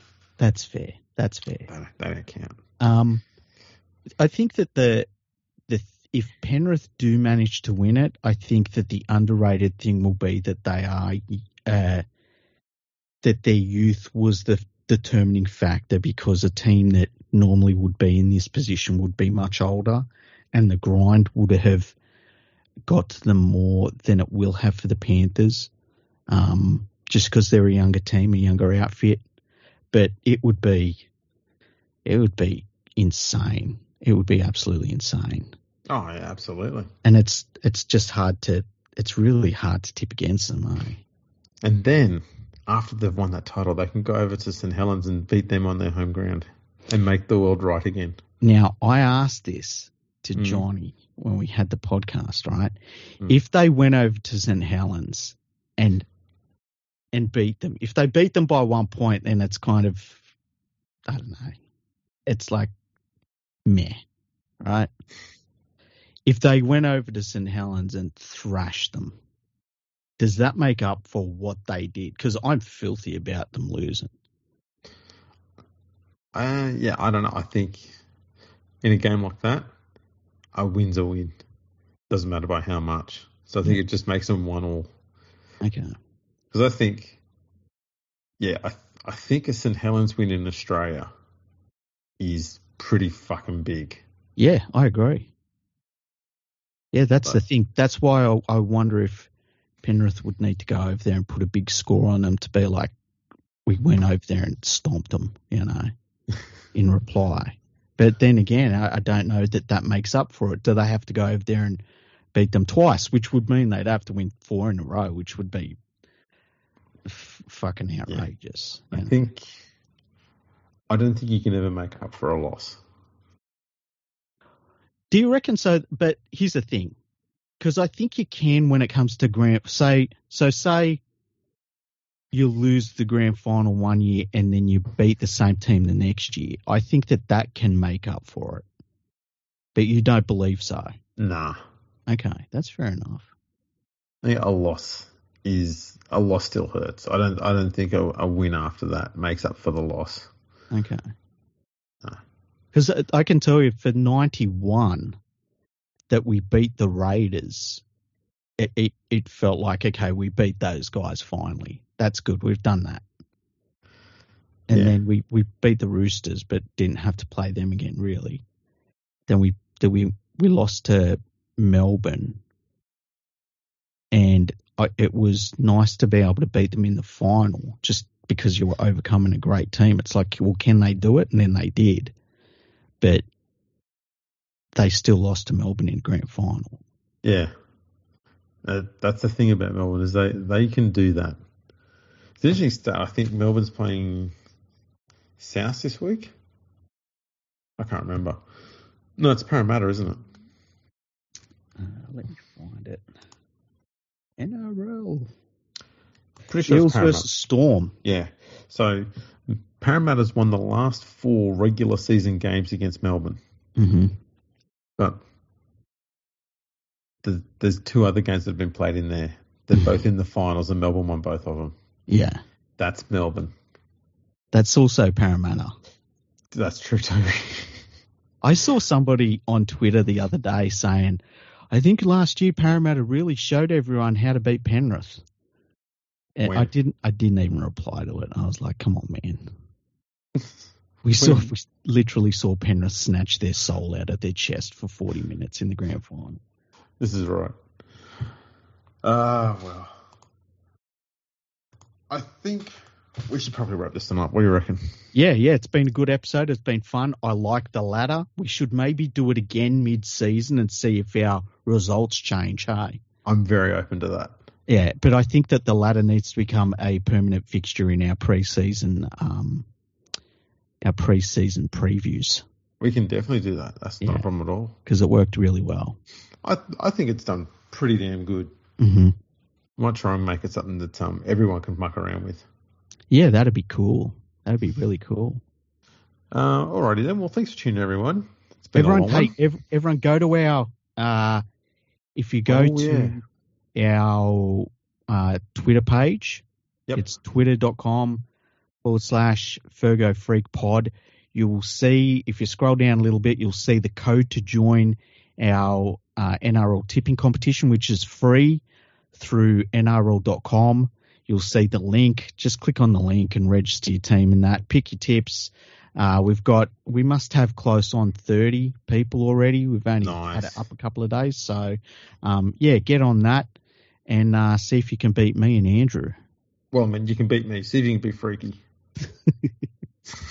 I was copping so much shit from people saying, "Oh, I beat you this year. I beat you last." It's like, it's like, shut up, Julie.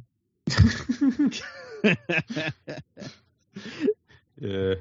I was copping the same sort of rubbish too, and I was, I was like, man, why have I got an eight year old bragging about beat me in tips? oh man. She's picking them based on which animal would win in a fight. I'm going, why did I think of that system? Oh shit. Uh, it helped that she thought that the tiger was an ant because she's gone, you know, it doesn't have any claws. It can't be a tiger. That's a good point. Yeah. All right. See, that's where I was going wrong all this time. All right, people. Well, look, thanks for tuning in. It's been a long one, but it's been a bloody brilliant one. That's what she Um, said. I haven't had one of those for a while. Uh-huh. That's what um, she said. Make sure you check out us on, on the socials on Twitter and Instagram at Fergo Freak Pod. We're on Facebook, LinkedIn, and YouTube. Like, subscribe, share it around. That'd be awesome. And we will catch you all next time.